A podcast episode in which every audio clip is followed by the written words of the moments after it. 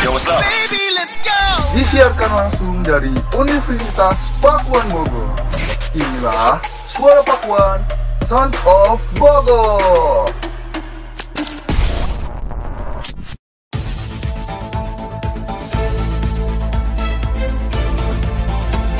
Halo Bogor, Akademia Bogor, gimana kabar kalian semua? Semoga selalu dalam lindungan Tuhan Yang Maha Esa ya. Pastikan protokol kesehatan selalu dijaga karena cuaca kayak gini tuh pasti gampang banget kena penyakit. Jadi kita harus pintar-pintar jaga kesehatan nih. Nah, saya Firda Herunisa di Halo Bogor Suara Pakuan akan menemani kalian semua selama satu setengah jam ke depan. So, stay tune di Suara Pakuan Zone of Bogor. Kita ke berita pertama.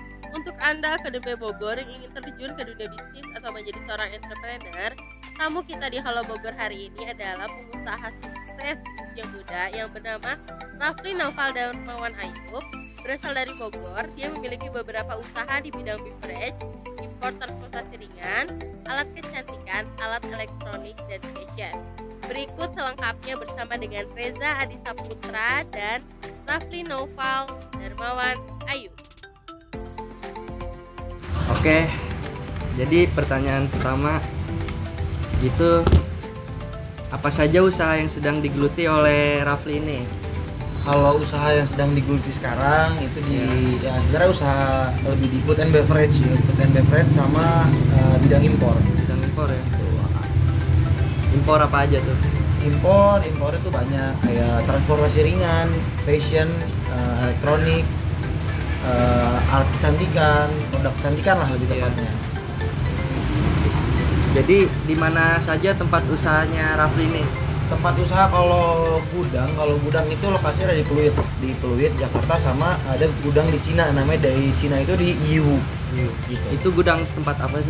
Eh, penyimpanan jadi kalau misalkan mau ngirim barang itu pertama di kan kalau gua eh, dari imporan dari Cina ke Indonesia Iya. tuh di gudang di Yiwu itu gunanya gudang itu untuk storage untuk penyimpanan barang-barang persiapan dikirim ke Indonesia Oh iya. Terus sejak kapan nih terjun di dunia bisnis? udah dari tahun 2014 2014. Iya. Awal banget itu ya, Awal 2014. banget, 2014 Terus siapa siapa saja orang yang berperan penting dalam bisnisnya Rafli ini? salah satu figur ya salah satu figur jadi Iya. patokan sih ayah Jadi asal Ayah. Orang tua sendiri lah ya. Orang tua sendiri Oh. ya. Mungkin ayah punya bisnis lain biar sih. Eh, kalau ayah, kalau ayah ayah gua Ah. itu bisnisnya di bidang impor, makanya Sama. ngikutin juga. Oh, Iya. oke. Terus bagaimana nih strateginya dalam mengembangkan usahanya nih? Strategi, oh strategi itu banyak ya, mulai dari kan kalau misalkan mau dibedah itu kan ada strategi ada strategi marketingnya, Iya.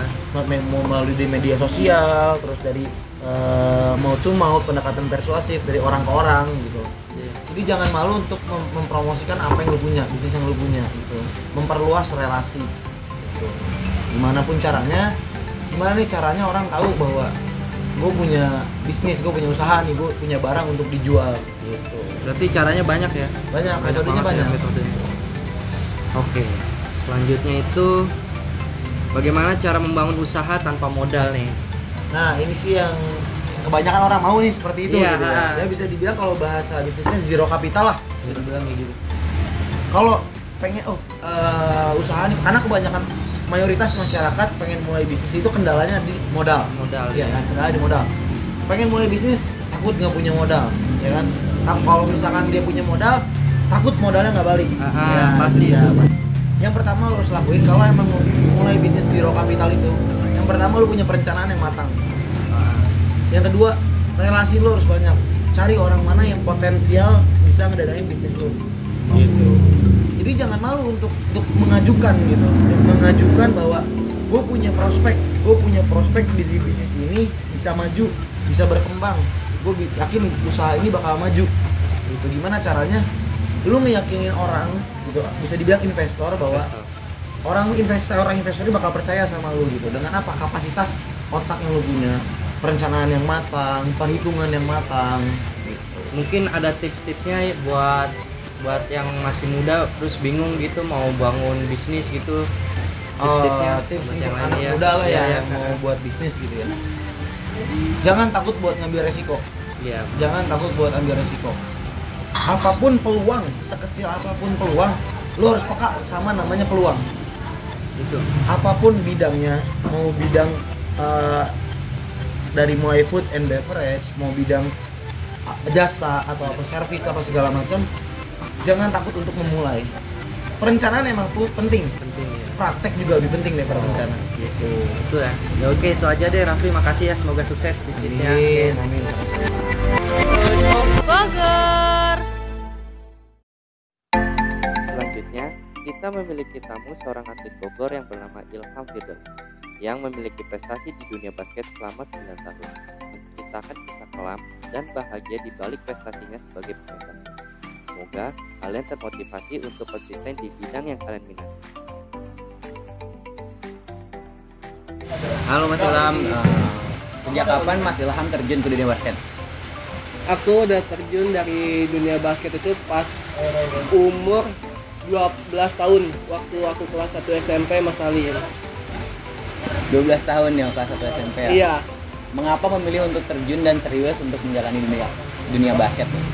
Eh, aku sih pertamanya nggak terlalu serius sama dunia basket karena di circle aku itu banyak orang-orang yang berprestasi di dunia basket jadi aku kayak ngeliatnya wah ini olahraga keren juga nih jadi aku kayak lebih mengseriuskan olahraga ini dan di situ juga di saat aku sedang mengseriuskan olahraga basket ini aku dapat tantangan Mas Salim Apa tuh tantangannya? Mas eh, tantangannya adalah tidak direstui sama orang tua Oh, Ya.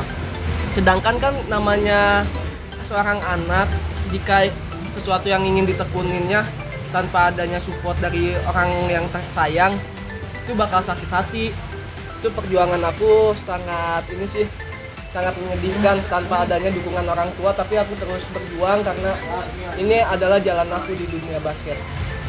Nah lantas eh, jika bukan orang tua yang menjadi motivasi atau support dari keluarga untuk Mas Ilham bermain basket, siapa nih yang menjadi acuan atau motivasi Mas Ilham sebagai orang yang bisa memacu Mas Ilham terus konsisten di dunia basket? Eh, yang pertama adalah pastinya diri aku sendiri. Aku lebih memotivasikan diri aku sendiri dan aku juga dapat motivasinya karena keyakinan diri aku juga. Yang kedua aku terinspirasi sama pemain NBA yang namanya Russell Westbrook, pemain OKC Oklahoma City yang ada di Amerika. Itu aku terinspirasi dari dia. Semenjak aku terinspirasi sama dia, aku jadi lebih giat latihan, lebih giat untuk saling belajar juga sama orang-orang yang lebih hebat dari aku. Karena aku pengen jadi kayak dia. Nah, dari itu aku jadi pengen banget main basket. sosok superstar yang jadi motivasi tersendiri buat Mas Ilham ya. Nah untuk itu saya mau bertanya apa saja sih prestasi yang telah Mas Ilham raih? Bisa diceritakan secara detail Baik, perjalanannya? baik. Eh, Mas Alim ya namanya. Oke, Mas Alim. Senyum dulu ya biar nggak kaku kita. Iya. Nah, gini kan udah nih. Aku bakal ceritain. Jadi aku tuh pertama ngeraih medali itu waktu SMP. Selama kelas 1, kelas 2, kelas 3 aku mendapatkan piala sekitar 4 sampai 5 piala sertifikat. Dari Ada SMP. dari SMP itu ya ada yang paling super namanya BBL. Apa tuh BBL? BBL tuh Bogor Basket League. Oh itu sebogor. Itu uh, turnamen paling bergengsi di Indonesia. Namanya Indonesia. BBL dan DBL. Karena masih SMP jadi BBL. Kalau udah kelas SMA DBL. Jadi eh, ada dua tingkatan untuk turnamen yang sedang hits di Indonesia. Itu ada DBL dan BBL. Ya, kebetulan waktu di angkatan aku SMP aku mm, menduduki peringkat pertama Mas Alim. Nah, luar biasa, makasih ya. Nah, ketika udah lulus, aku dapat tawaran dari SMA SMA negeri Beasiswa. beasiswa karena prestasi aku. Nah, ada dari SMA negeri lah, nggak usah kita sebutin, ada. Tapi di situ aku cuma bertahan selama 10 hari. Masuk SMA negerinya selama 10 hari hanya bertahan. Hmm, 10 hari doang karena aku terlibat cedera Mas Salim. Cedera ankle di bagian mata kaki. satu ankle sampai tulang aku retak nggak bisa comeback eh, Israel Itu biaya penanganan dari cedera tersebut ditanggung sendiri atau sama sama masih sama pihak sekolah? Eh, pihak sekolah cuma nambahin cuma nggak 100% bisa dibilang cuma 30% karena di situ aku baru baru banget 10 hari karena nggak mau mengeluarkan yang apa ya uang yang lebih kali dari pihak sekolah. Itu aja sih. Terus di SMA juga aku sempat ngalamin juara satu DBL nah juara satu DBL Dari nah, SMP juara juara satu, SMA juara satu lagi. Nah, ini saya masuk final 2017 disponsori oleh Honda. Alhamdulillahirabbil alamin. Nah, itu aku disponsori terus kayak dipilih seleksi-seleksi dan di situ ada pilihan namanya kepilih All Star. Jadi All Star itu maksudnya kepilih dari pemain-pemain terbaik antar SMA. Kebetulan alhamdulillahnya aku nggak kepilih Serius Ilham. Jadi serius aku nggak kepilih cuma cuma aku dapat rezeki seleksi di Singapura oh jadi Mas Ilham gagal di pemilihan All Star yang pemain terbaik di Indonesia. ya jadi yang All Star itu yang pemilihnya All Star itu diberangkatinya ke Australia langsung Oh, langsung Australia. ya kalau aku nggak Kalau Mas Ilham melalui jalur, jalur Singapura dulu. ya Mas Ilham menjalani seleksi tersebut di Singapura nggak? nah, menjalani selama satu bulan full Terus gimana Mas? Hasilnya gimana nih Mas Ilham dari Singapura tersebut? hasilnya memuaskan tapi nggak 100% memuaskan Jadi eh, berhasil lolos dari Singapura atau tidak? Eh, enggak Mas Salim sedih ya tapi walaupun dari kesedihan itu aku nggak lolos di Singapura aku mendapat beasiswa lagi dari universitas jadi setelah beasiswa yang All Star tersebut gagal, Mas Ilham melanjutkan ke Singapura gagal lagi. Tapi di sisi lain Mas Ilham mendapatkan beasiswa lagi untuk memasuki uni- universitas ternama. Eh, universitas ternamanya adalah di Indonesia ada tiga Yang mengundang Iya. Boleh disebut apa gimana? Boleh. Ya, yang pertama ada dari UGM. Yang kedua kalau yang dari Bogor itu Kesatuan. Yang di luar Jakarta itu Kemuning, Abu Rijal Bakri. Aku terima yang di Abu Rijal Bakri. Oh, sempat terima masuk Abu Rijal Bakri sebelumnya. Nah itu aku terima, eh taunya nggak jadi. Berarti nggak jadi diterima kan? Udah kayak gitu kan, eh, aku nggak nerima yang Abu Rijal Bakri karena di situ ada tantangannya Mas Salim. Jadi kalau aku nerima yang di Abu Rijal Bakri itu kan lulus S1 itu 4 tahun. Sedangkan tawaran dari Universitas Abu Rijal Bakri itu ketika aku udah lulus aku harus tetap dukung tim basketnya selama 7 tahun. Oh, jadi Mas Ilham harus di eh, dapat beasiswa selama kuliah di Abu Rijal Bakri dengan kontrak em, gabung tim basket selama tujuh tahun ya. dan di situ aku nolak karena nggak bisa Nah, aku yang ACC itu yang waktu di kesatuan stikers kesatuan. Itu aku terima tapi cuma berjalan nggak sampai satu semester. Kenapa tuh Mas Ilham? dikarenakan aku kambuh lagi ankle aku sama kena lagi nih di kaki kiri aku dengkul bisa disebut kayak ACL tapi bukan ACL mas. Kayak gitu. Nah dari kecelakaan itu pihak kampus nggak mau nerima aku karena nggak butuh pemain jelek katanya. Karena karena karena aku cedera. Dan dia tidak mau menanggungi di saat aku cedera Sempat jadi drama di tersendiri dalam hidup Mas Ilham dalam perjalanan basket ini ya berarti ya. itu sih yang paling sakit pertama udah cedera dibuang dan tidak dapat biaya untuk mengobatinya Mas Ilham membiayai sendiri waktu cedera tersebut. sadis ya parah pakai u parahu Baik Mas Ilham, eh, mendengar dari panjang cerita Mas Ilham perjuangan Mas Ilham di dunia basket eh, dari sedih dan bahagianya, prestasi dan kegagalannya. Nah, bagaimana cara Mas Ilham terus konsisten nih di bidang olahraga basket? Sampai sekarang masih main basket kan? ya sampai sekarang aku masih main basket. Gimana caranya eh, biar konsisten ya Mas Salim? Pertama harus punya tujuan dan target. Target ke depan tuh aku harus ngejar apa nih? Misalnya aku kan lagi kuliah nih. Di kuliahan itu ada apa? Misalnya ada liga mahasiswa itu liga paling bergengsi karena adanya liga mahasiswa aku jadi ada target kan nah itu timbulnya kekonsistenan. Aku menciptakan konsisten itu melalui time lock. Time lock itu setiap harinya aku mencatat Mas Salim.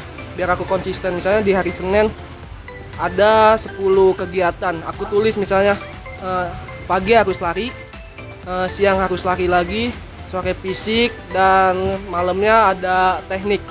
Sisanya refreshing untuk otot terus refreshing untuk eh, tubuh biar sehat juga karena kan olahraga nggak perihal tentang otot dan otak juga kan tentang kesehatan juga harus dijaga. Jadi aku lebih mengatur eh, pola makan pola olahraga dan aku harus belajar juga karena eh, di dunia basket itu bukan otot doang kepintaran kepintaran itu harus dan penting bagi dunia basket menurut aku itu sih Jadi eh, untuk bermain basket tidak hanya fisik saja yang diperlukan tapi strategi dalam permainan harus juga kita sebagai pemain harus memiliki strategi tersebut ya. Baik Mas Ilham eh, sebagai pertanyaan terakhir dan eh, mungkin di luar sana pendengar mempu- mempunyai rasa keinginan untuk belajar basket atau mungkin main sekedar main basket mendengar dari wawancara ini kira-kira di mana saja lapangan basket di Bogor yang menurut Mas Ilham cocok untuk di kita kita singgahi gitu? Ta- tapi janji dulu ya Mas Alim ini pertanyaan terakhir. Ya dong harus janji. Oke aku jawab ya. Jadi untuk pemula aku saranin sih kalau kalian yang tinggal di perumahan kan setiap perumahan itu punya lapangan basket ya. Kalian belajar dulu lapangan basket kayak basic-basicnya. Kalau bisa eh, belajar sama yang udah bisa udah kalau buat orang-orang yang gak di perumahan tinggalnya ada di Bogor itu namanya lapangan sempur. Itu gratis nggak dipungut biaya. Tapi kalau untuk indoor aku rekomendasikan ada di Bogor itu ada Gor Kajawali Bucket List eh, Bogor Lakeside dan yang terakhir itu pastinya dari gor pemerintah lah gor pajajaran itu yang disediakan. Itu sih yang paling rame dan paling banyak diminati sama anak-anak basket di kota Bogor Baik, terima kasih Mas Ilham atas wawancaranya tentang perjalanan Mas Ilham di dunia basket. Ya, eh, saya pamit undur diri. Saya Salim Alfaris. Akademia Bogor, akhir-akhir ini di Bogor sedang maraknya bisnis coffee shop yang disukai anak muda hingga dewasa. Banyak sekali yang berminat menjadi seorang barista.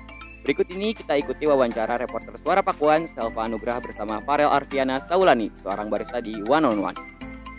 Farel juga membagikan tips untuk tetap menjadi barista yang bisa bersaing dengan banyak barista di luar sana, yaitu harus memiliki idealis tapi unik.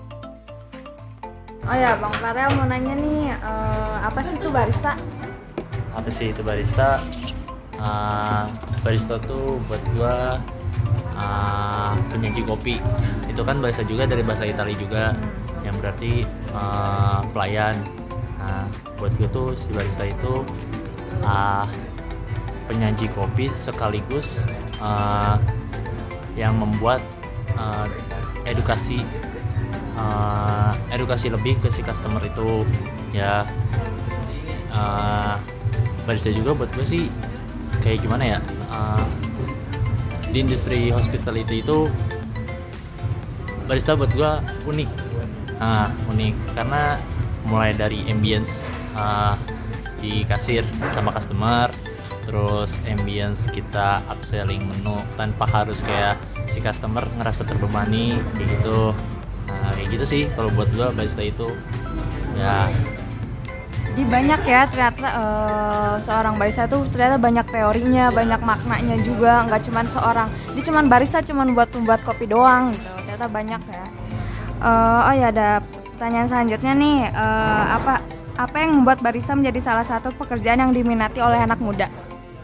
Ah, ini memang untuk sudut pandang gue ya. Iya. Ah, kalau kenapa barista itu sekarang jadi pekerjaan yang disukai sama anak muda?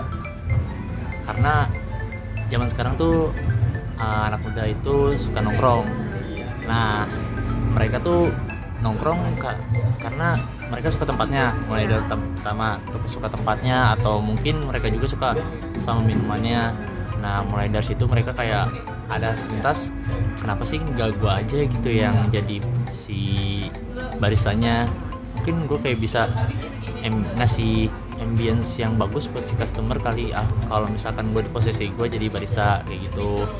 Ah, terus kalau uh, segi lainnya kayak sekarang tuh anak muda kayak banyak banget gitu komplotan. Misalkan satu orang nih ke tempat ini eh, nanti tiba-tiba tuh kayak nyebar gitu nama kayak cuman karena foto di Instagram doang ini di mana loh? Nanya ini gini. Bener kan? Kayak gitu. Jadi ngebawa si ini juga masa juga. Nah, kayak gitu sih. Makanya disukain sama anak-anak muda. Boleh, boleh, boleh. Eh, berarti sebelumnya eh, Bang Farel ini eh, sebelum sebagai barista jadi anak muda yang suka nongkrong dong kayak gitu. Berarti s- sejak kapan nih Bang Farel menjadi barista? Eh, sejak kapannya sih udah eh, dari dua tahun yang lalu jadi semenjak dong. Hah? Lumayan baru. Iya lumayan baru karena emang pas uh, lagi lulus tuh habis lulus bingung kan mau Hmm. nyari pekerjaan sebenarnya emang bukan di bidangnya tapi karena emang ini passion jadi pengen nyoba Iya. kayak gimana sih jadi barista itu nah mulai dari situ uh, setahun tuh cuman kayak sekedar tahu setahun tuh setahun tuh cuman kayak sekedar tahu oh kayak gini ternyata kayak gini. Nah setahun kemudian tuh sampai sekarang itu pendalaman gitu jadi kayak pengenalan yang mulai dari uh, servisnya yang harus bagus terus ya yang tadi dibilang sama balik lagi uh, kayak upselling menunya yang tapi nggak bikin si customer jadi terbebani terus edukasi juga ke si customernya uh, kenapa sih kopi ini kayak gini? Terus menu ini kok kenapa kayak gini? Kayak gitu. Jadi bisa edukasi juga. Nah mulai dari situ setahun ini tuh lagi ngedalaminnya itu. Nah, itu sih. Eh, eh, untuk pertanyaan terakhir nih, bagaimana cara Bang Farel sebagai seorang barista untuk mempertahankan kopi yang Anda buat karena sekarang sedang marak barista dan coffee shop baru di luar sana? cara pertahanannya Ya, strategi Bang Farel. ah kalau buat Farel sendiri gimana ya bukan masalah cuma signature doang tapi karena uh, emang harus punya idealis tapi unik Hmm. Nah, jadi di situ uh, kuncinya idealis tapi unik. Jadi pertahanannya bukan karena kita ngelihat pasar yang lagi marak tuh, misalkan kopi susu, kita ikutin kopi susu, nggak gitu juga, nggak seharus gitu. Jadi pertahanan strateginya tuh kayak, uh, gue punya idealis ini, uh, gimana caranya gue bikin si marketnya unik. Jadi kayak misalkan contohnya solikin ini nih, Iya. solikin ini kayak gini. Uh, gimana sih cara orang itu nikmatin kafein tapi tanpa minum kopi Ya. nah dan makanya itu disebutnya solikin kayak ini. Ya dia punya perasaannya kan kayak ada lemon mangga sama rujak itu nah kan eh, idealisnya itu udah kayak gue punya kopi yang unik. Idealisnya. Uniknya eh, dia tuh punya rasa rujak. Nah itu yang bikin unik kan? Nah itu Rujak, ada kafe nah itu ya mungkin unik. Itu di situ sih. Kuncinya di situ idealis tapi unik. Kalau buat Farel sendiri itu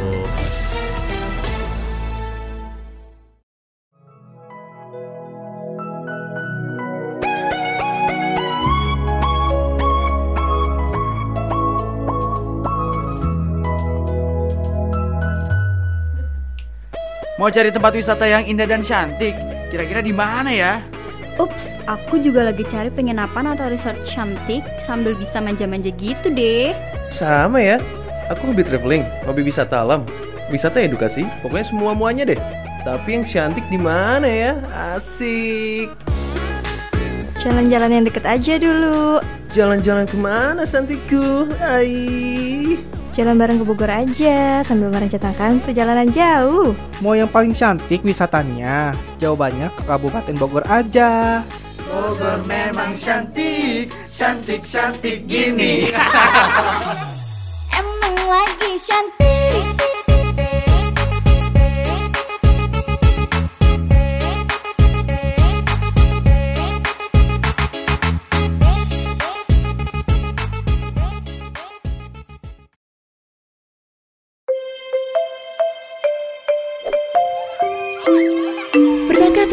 Terbayangkan di masa depan nanti, anak-anak ini akan mengisi semua posisi penting di negeri ini?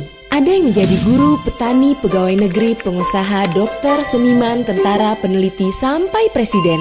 Di Indonesia saat ini, ada 90 juta lebih anak dan remaja berusia 0 sampai 19 tahun.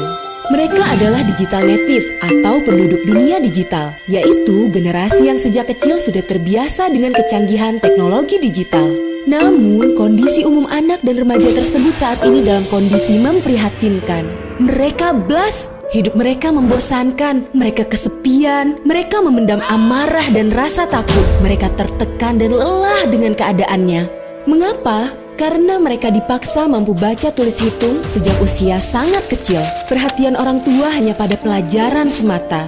Beban pelajaran sangat berat, belum lagi jika mengalami kekerasan di sekolah. Ia kesepian, tidak tahu harus curhat pada siapa. Wajar bila anak merasa stres. Akhirnya, ia mencari kegiatan yang membuatnya senang dan kebanyakan dari mereka menghabiskan waktu dengan handphonenya. Handphone telah menjadi orang tua pengganti bagi mereka. Rata-rata mereka memakai handphone 9 jam per hari. Melihat isi dunia internet yang baik maupun yang buruk dan tidak terbatas jumlahnya, di antaranya juga ada gambar, tulisan atau video yang sengaja disebarkan oleh pebisnis pornografi. Menurut ahli terapi kecanduan pornografi, Mark B. Kestelman, pebisnis pornografi mengincar anak-anak blast sebagai target utama bisnis mereka. Saat belum ada internet, pornografi ibarat makanan beracun. Kita hanya akan keracunan jika memakannya. Tapi kini, internet menjadikan pornografi seperti virus yang dapat bergerak dan memperbanyak diri tanpa terkendali, sehingga dapat menyerang dari segala arah.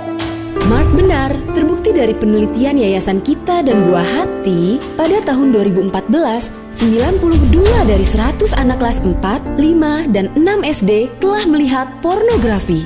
Kita mengira anak akan cepat lupa apa yang dilihatnya, padahal otak mereka seperti spons. Mereka mampu mengingat apa yang mereka lihat walaupun hanya sekilas.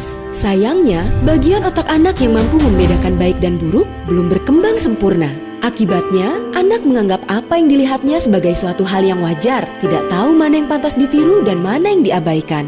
Maka, ketika melihat pornografi, anak juga akan cenderung meniru. Fungsi pertimbangan yang belum sempurna membuat anak melakukan segala sesuatu berdasarkan keinginan belaka. Inilah sebabnya pornografi internet menjadi jauh lebih bahaya. Sadarkah bahwa anak kita adalah target pebisnis pornografi? Apa kita tahu apa saja yang terjadi dalam hidup anak kita? Keringnya hubungan orang tua dan anak, orang tua kurang sensitif terhadap pornografi, dan kebiasaan orang dewasa yang menganggap pornografi sebagai humor adalah situasi yang sebenarnya sangat membahayakan bagi anak. Bencana yang paling besar adalah ketika para orang tua tidak sadar ada bencana. Lindungi anak kita dari bencana pornografi dan kejahatan seksual. Mari dimulai dengan mengasuh anak kita sendiri secara benar dan baik. Menyelamatkan satu anak sama dengan menyelamatkan kemanusiaan.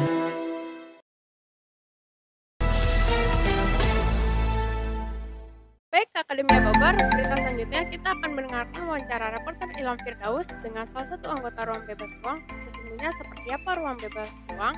Berikut hasil wawancara bersama Brandon. Assalamualaikum warahmatullahi wabarakatuh. Kembali lagi sama aku si Ilham.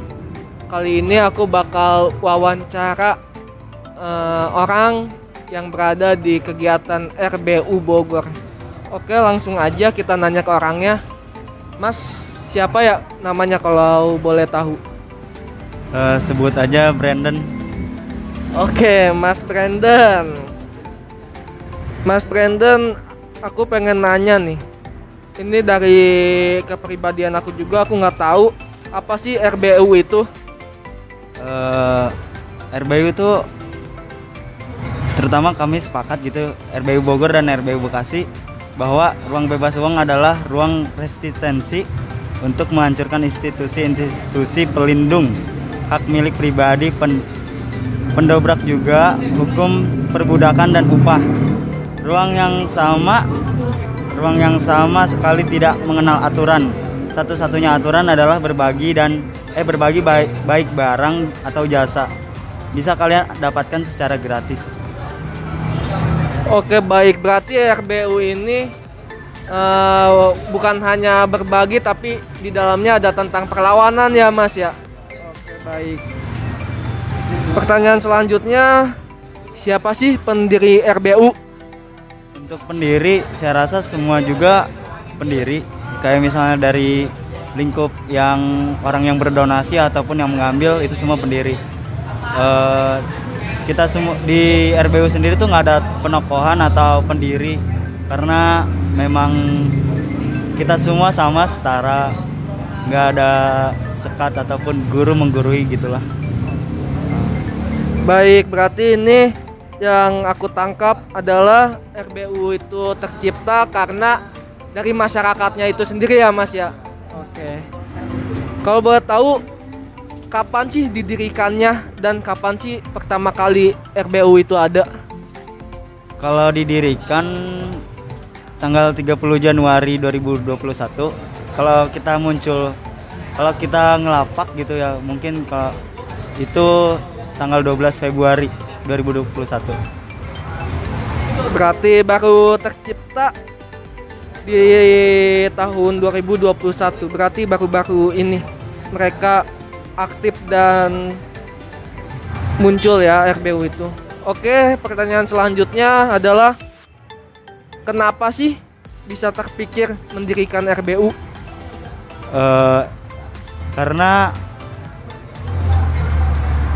karena di setiap daerah saya rasa memang butuh gerakan gitu. Bukan cuma di lingkup satu kota ataupun beberapa wilayah. Saya rasa itu butuh gerakan gerakan masyarakat juga sendiri gitu. Kayak misalnya di setiap daerah ada gerakan atau itu bisa bisa saling eh, membantu ruang ruang lain yang lebih mem- membutuhkan juga gitu Oke, baik. Pertanyaan selanjutnya, di mana biasanya RBU berdiskusi? RBU berdiskusi itu setelah ngelapak mungkin kita ngelapak berdiskusi gimana kemajuan dan gimana apa kekurangan kita eh, selanjut selanjutnya kita mau bagaimana gitu lebih Oke, baik. Berarti yang saya tangkap adalah melapak dulu baru berdiskusi. Jadi adanya evaluasi ya, Mas ya.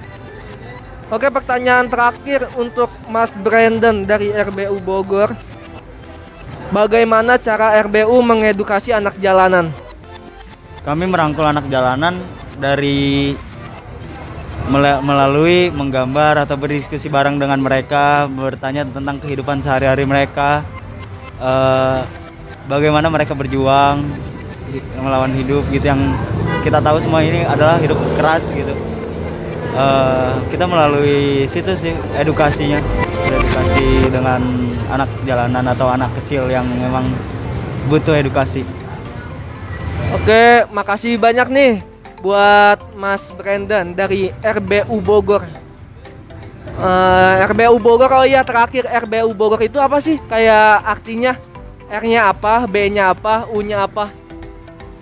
RBU Bogor tuh singkatan dari ruang bebas uang, ruang yang memang anti sekali dengan uang kayak karena apa ya? Kenapa bisa namanya RBU Bogor? Karena eh RB ruang bebas uang ruang bebas uang karena eh kita paham apa pun sekarang tuh harus dibayar dengan uang. Kayak misalnya contohnya air atau oksigen gitu yang dijual harus dibayar eh, dan kita kesal dengan itu apa sih semua harus dibayar dengan uang kita protes terhadap situ gitu. Oke, itu dari kesimpulan wawancara kami. Oke, terima kasih buat Mas Brandon udah mau diwawancarai sama kami. Makasih banyak ya, kawan.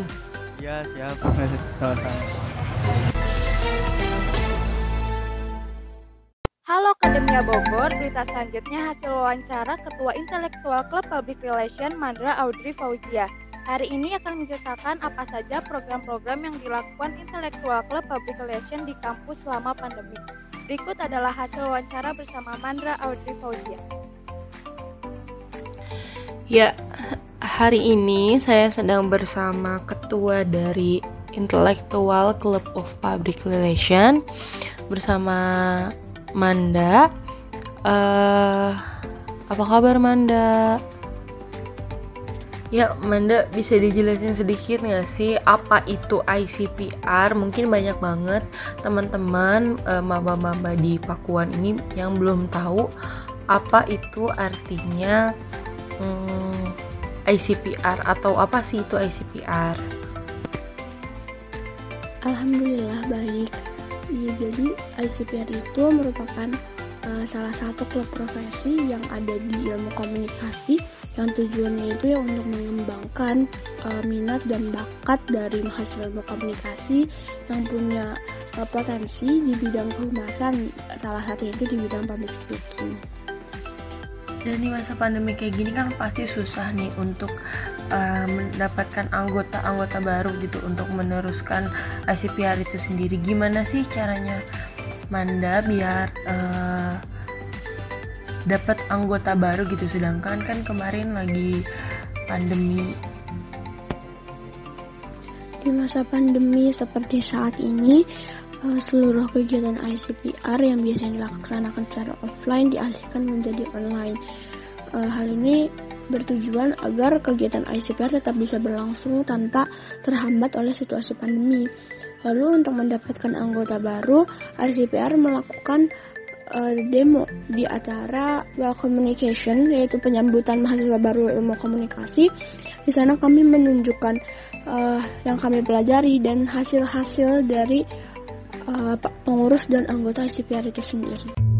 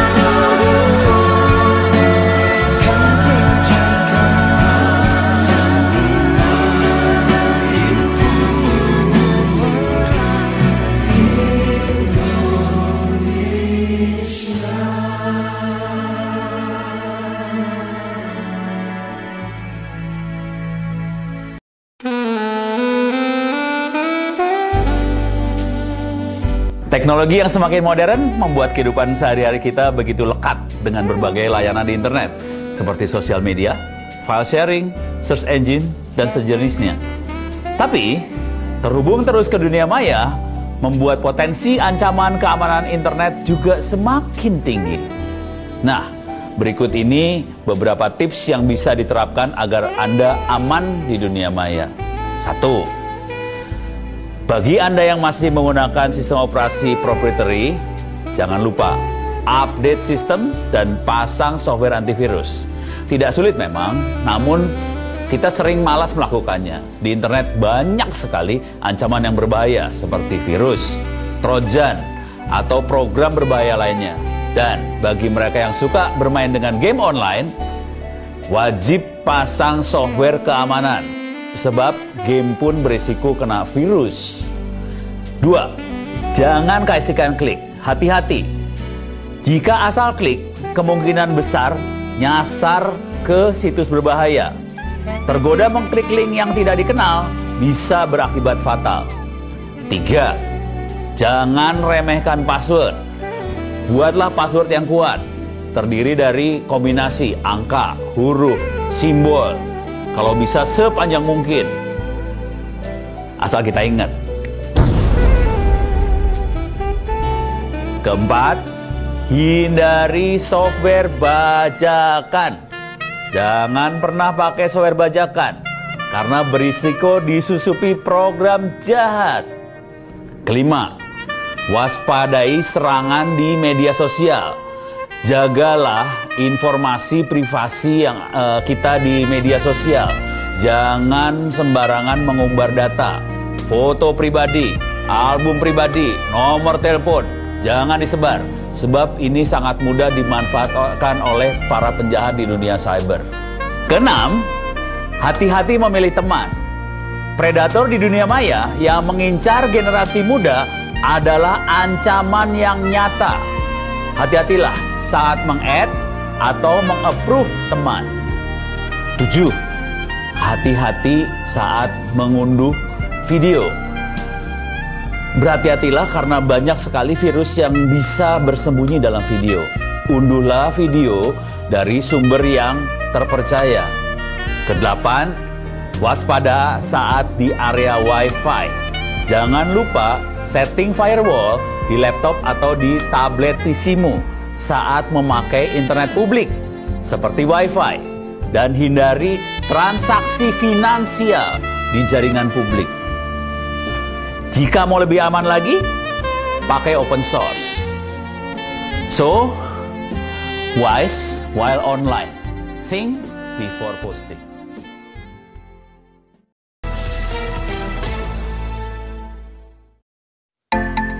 Halo Akademia Bogor yang baru saja bergabung. Kita ke berita selanjutnya. Ketua Organisasi Badan Eksekutif Mahasiswa Fakultas Ilmu Sosial dan Ilmu Budaya di Universitas Pakuan yang bernama Tenu Permana menceritakan bagaimana cara Badan Eksekutif Mahasiswa terus produktif kala pandemi ini. Assalamualaikum warahmatullahi wabarakatuh. Uh, perkenalkan nama aku Ilham. Kali ini aku bakal mewawancarai Ketua BEM Fakultas FISIP Universitas Pakuan. Oke, kita langsung ke narasumbernya aja. Halo Mas, kalau boleh tahu siapa nih namanya? Ya, nama namaku Tenu Permana dari FISIP. Baik Mas Tenu, kali ini aku bakal menanyakan apa sih BEM itu Mas Tenu? Dari kepribadiannya dari kepribadian aku aja aku masih belum paham. Oke, okay, uh, BEM sendiri merupakan uh, organisasi kemahasiswaan yang intrakampus ya, yang merupakan lembaga eksekutif di tingkat universitas atau fakultas. Lebih begitu.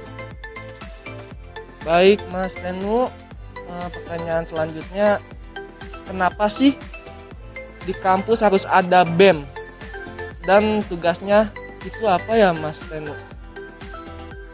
Ya, uh, keberadaan BEM sendiri di sebuah kampus uh, sangatlah fungsional ya dalam artian uh, baik untuk pihak kampus maupun unit-unit uh, kegiatan mahasiswa beserta civitas akademika di kampus kita ini uh, bicara mengenai fungsi atau mungkin tujuan ad- adanya BEM di fakultas.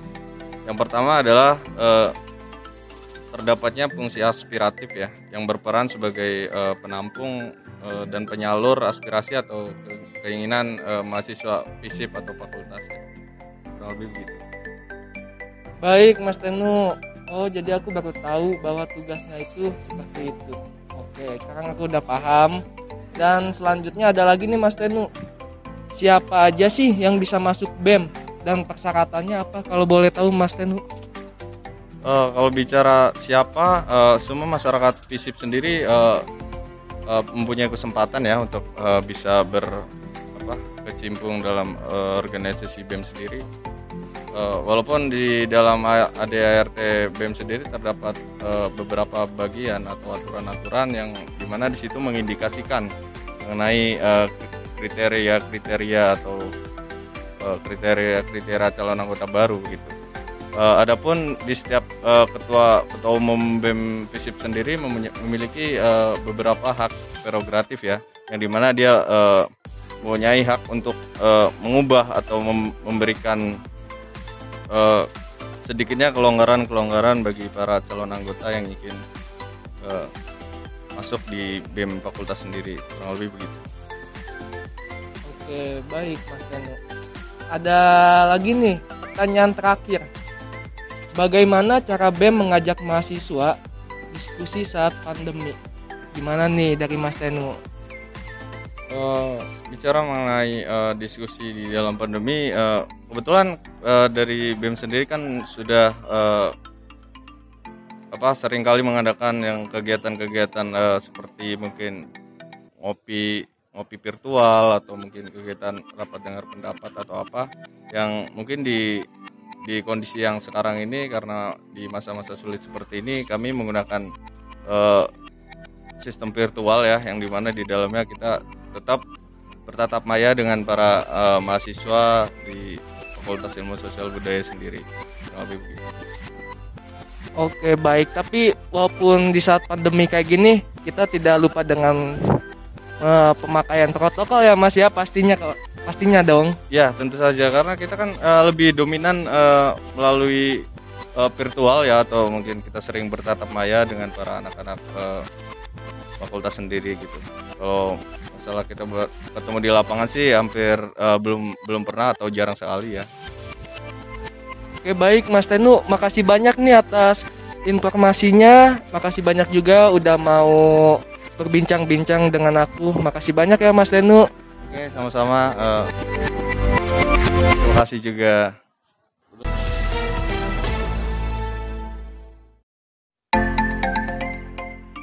Berita berikutnya, Suara Pakuan akan membahas mengenai budidaya ikan cupang dari seekor pemilik Yor Betafis Gusiti Dinda Rosdiana yang memulai usahanya dari sebuah hobi memelihara cupang.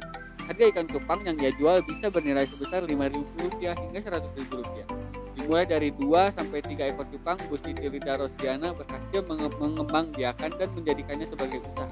Mari kita dengar bagaimana prosesnya. Oke pendengar, sekarang kita sudah bersama salah satu pemilik Your Beta yaitu Ibu Linda. Nah, apa kabarnya Bu? Alhamdulillah kabar baik. Nah, kita di sini mau sedikit bertanya, mungkin lebih ke bincang-bincang aja ya mengenai eh, seputar Beta ada di sini, lebih tepatnya eh, Your Fish yang ada di sini. Eh, untuk pertanyaan pertama, mungkin saya ingin mengetahui tentang sejarah dan latar belakang terbentuknya Your Fish, entah itu dari eh, kapan terbentuknya atau asal muasalnya. Sebetulnya yang beta ini terbentuk dari tidak sengaja ya berawal dari hobi saya hobi suami memelihara cupang awalnya kita hanya mempunyai eh, dua tiga ekor kemudian kita eh, terus beli beli beli dan beli. Kemudian melihat kondisi saat itu pandemi bahwa cupang itu cukup digandrungi untuk sekedar hobi dan eh, menjadi apa namanya hiburan ya hiburan di rumah. Nah dari situlah kita bera- berawal kemudian mulai mengkoleksi lebih banyak lagi. Sehingga terjadilah kita mempunyai ribuan ya ada sekitar 5000 ekor lah ada di sini. Lima ribu ekor itu dari jenis apa saja itu? Yang kita sekarang punya itu ada 9 jenis. Salah satunya ada black samurai half moon ya. Ada blue rim juga. Itu dari awalnya kan cuman katanya tiga ekor gitu sampai jadi banyak begini. Gimana itu prosesnya ya? Apakah Oh. ada pengembang biakan atau beli dari supplier lain gitu ada kita ada beli juga. Cuman kita juga ada pengembang biakan Ah, ah. awalnya sih kita beli dulu ya dari para petani ya. Itu yang eh, apa yang dinamakan itu ya ukuran burayak itu sekitar satu dua sen kemudian sudah mulai mengawinkan ya mengawinkan. Jadi sekarang kita sudah tidak beli lagi di petani melainkan kita sudah mulai produksi sendiri. Mengembang biakan sendiri. Ikan sendiri Ini menurutku dalam proses pengembang biakannya itu ada kendala nggak sih atau kesulitan tersendiri? Kalau untuk ada ya. Apalagi bagi saya sebagai pemula di usaha cupang ini ya. Salah satunya sih ketika apa namanya ya merawat si anaknya yang baru lahir itu yang yang kita agak kesulitan karena eh, di sini kan di daerah perkotaan ya tentunya tidak seperti di di daerah Bogor yang memang mayoritas mereka memelihara ikan cupang ini lebih cenderung panas menurut saya ya. Ya. Ah, yang saya rasakan ikan-ikan itu tidak terlalu kuat panas sehingga mereka mudah rentan mati. Oh. Iya. Tapi kita terus mencoba dengan inovasi-inovasi yang baru yang kita pelajari sendiri sih insya Allah mudah-mudahan dengan cara metode yang baru kita kita bisa menjaga ikan lebih kuat lagi. Ya, mungkin eh, tujuan dibentuknya Yorbeta ini sebagai sarana apa ya kita juga kan sebagai apa eh, bentar, bentar, bentar. Ya. Eh, tujuan eh, saya ingin bertanya tentang tujuan Yorbeta ini eh, lebih ke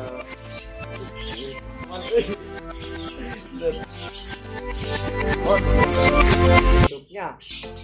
Eh, untuk pertanyaan selanjutnya mungkin saya akan menanyakan tentang tujuan terbentuknya Your Betap ini apakah untuk sebagai hiburan saja atau eh, bisa menjadi apa lahan usaha untuk orang-orang di sekitar ini. Oke.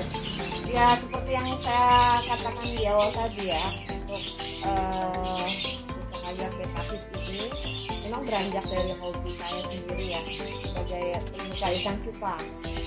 Kemudian eh, depannya saya punya visi dan misi untuk bagaimana sih untuk tetap bisnis cupang ini tuh tetap ada gitu. Tetap ada. Artinya bukan cuma bisnis musiman ketika tahun pandemi misalkan itu booming kemudian setelah itu hilang lagi tidak ada yang pelihara tidak ada yang beli.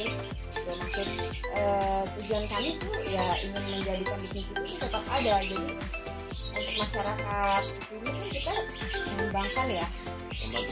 Membantu perekonomian. Artinya kita berdayakan anak-anak bukan anak-anak maksudnya eh, orang-orang yang belum mempunyai pekerjaan mengembangkan kemudian mereka bisa menjual di kita biaya pemasukan ya apa penambahan pemasukan itu kali iya untuk pemas- pemasukan mereka lah ya. Gitu. jadi kita bisa memberikan bisnis kepada mereka. Mereka mencoba mengembangbiakan kemudian anaknya bisa dijual ke kita seperti itu. Visi ke depannya sih untuk saat ini sih masih masih mencoba merintis dulu ya Kalau di Yorbetafi itu ada nggak sih perawatan-perawatan khusus? Untuk merawat ikan agar eh, menjadi produk yang berkualitas? Eh, perawatan khusus sih mungkin pada umumnya sama saja. Untuk ikan itu yang terpenting adalah kualitas air ya. Air kita setiap dua hari sekali kita ganti semua kemudian kita kasih sari daun ketapang untuk itu untuk air. Kemudian untuk makanan sih kita menjaga stamina ikan. Kita berikan makan 2 sampai 3 kali satu hari. Itu untuk makanannya sendiri kami campur asin citra kemudian eh, kutu air ya. Kutu air. Sama satu lagi jentik nyamuk ya. Jentik nyamuk itu menambah stamina ikan sehingga ikan-ikan di sini insya Allah semuanya sehat dan agresif ya gesit. Kalau apa setelah masa panen gitu ikan itu dijualnya itu dipromosikan lewat apa ya? Kalau promosi untuk saat ini kita masih menggunakan sosial media ada Instagram kita juga ada toko di Tokopedia. Ya, jadi penjualan itu eh, Online. lewat online? Ya masih online. Itu juga ada toko offline-nya sih. Ada toko offline-nya ha, jadi eh, untuk orang bisa datang ke store langsung juga ada. Kalau di Yogyakarta itu menjual jenis ikan kan eh, yang saya tahu di sini kan banyak nih jenis ikan mulai dari size terkecil sampai size terbesar gitu. Itu eh, kita bisa membeli dari size terkecil sampai ke terbesar bisa itu? oh bisa. Untuk di Yorbetapi sendiri kita menyediakan ukuran ikan untuk yang baru baru lima enggak enggak. Maksudnya ukuran S ya.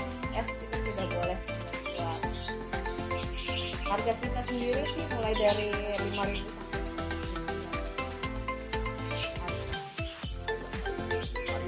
Iya variasi tapi dari range segitu lah.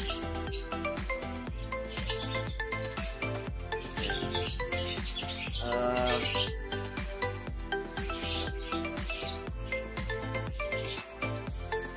ada nggak sih pengalaman seru dalam eh, merawat ikan-ikan itu perawatan entah itu dari nggak nggak perawatan juga sih lebih ke ada penjualan gitu ya? Ngurus ikan. Tuh yang paling seru adalah ngurus ikan jenis blurim ya. Ya blurim itu sangat sensitif sekali terhadap airnya. Saya punya bibit itu bagus sekali ya. Dua hari tidak diganti airnya dia mati.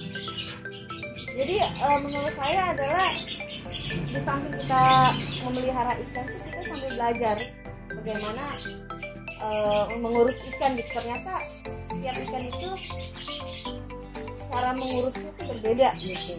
Itu sih yang yang ke apa ke, keunikan ya keunikan dan saya senang gitu.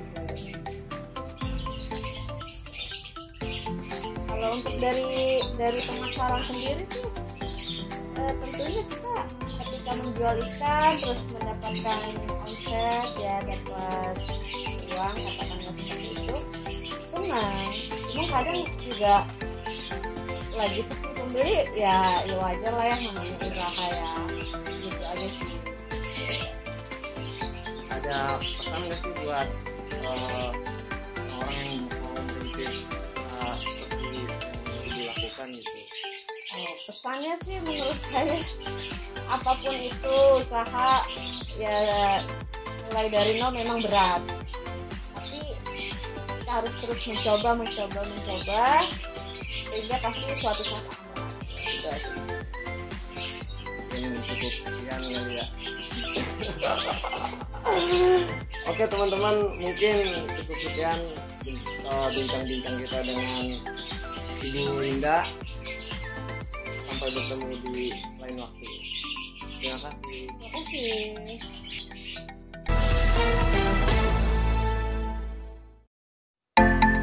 Di berita kali ini kita akan mewawancarai dari Wakil Ketua Klub Lobby Film yaitu Dimas Fadilah Abrat. Di Klub Lobby Film ini ada acara lomba festival film yaitu Indifest yang diadakan tiap tahunnya. Tetapi Indifest tahun kemarin tidak diadakan. Salah satu alasannya karena adanya COVID-19. dan ada rencana tahun ini Indifest akan diadakan kembali. Berikut wawancara dengan Dimas Padilla. Ya di sini saya bersama dari mana ini? Saya dari klub Kalau nggak salah klub Lebih film itu ada eh, acara festival film ya mas? Iya betul. Dengar tahun tahun 2020 itu di PES ditiadakan tuh apa sih? Di salah satu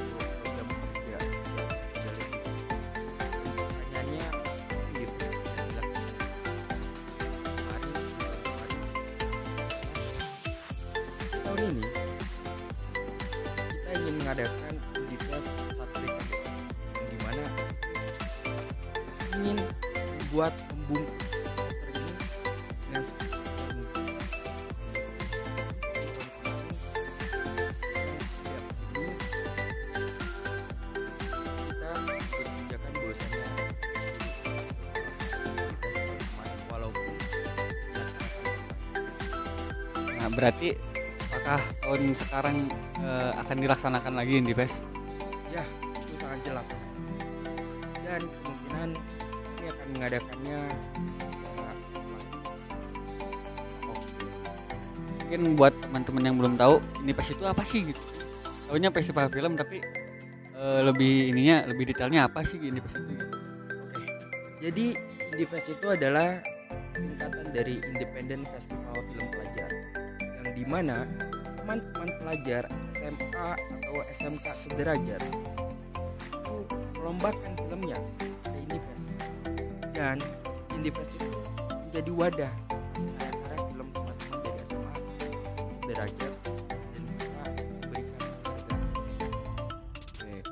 Jadi buat teman-teman yang eh, tertarik di dunia film bisa gitu ya mas ya? Nah, misalkan kalau emang eh, tahun sekarang diadakan lagi itu kira-kira itu kapan? Ya untuk di fest tahun sekarang Insya Allah kami akan mengadakan di bulan November 2021 Jadi buat teman-teman SMA dan SMP sederajat Woi Eh, apa? Si bocoran dikit nih. Di Indie Fest ini tuh eh, ada akan ada apa sih? Mungkin ada gebrakan baru kah? Indeva sendiri karena CLP sudah memasuki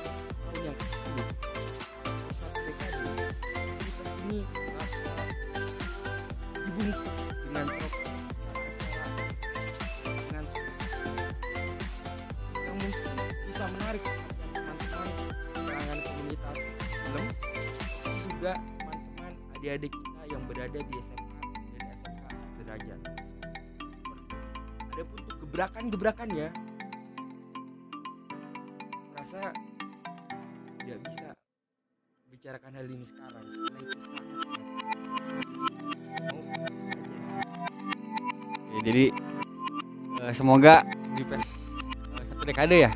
Semoga Indie Fest satu dekade ini bisa laksanakan lah walaupun kondisinya begini.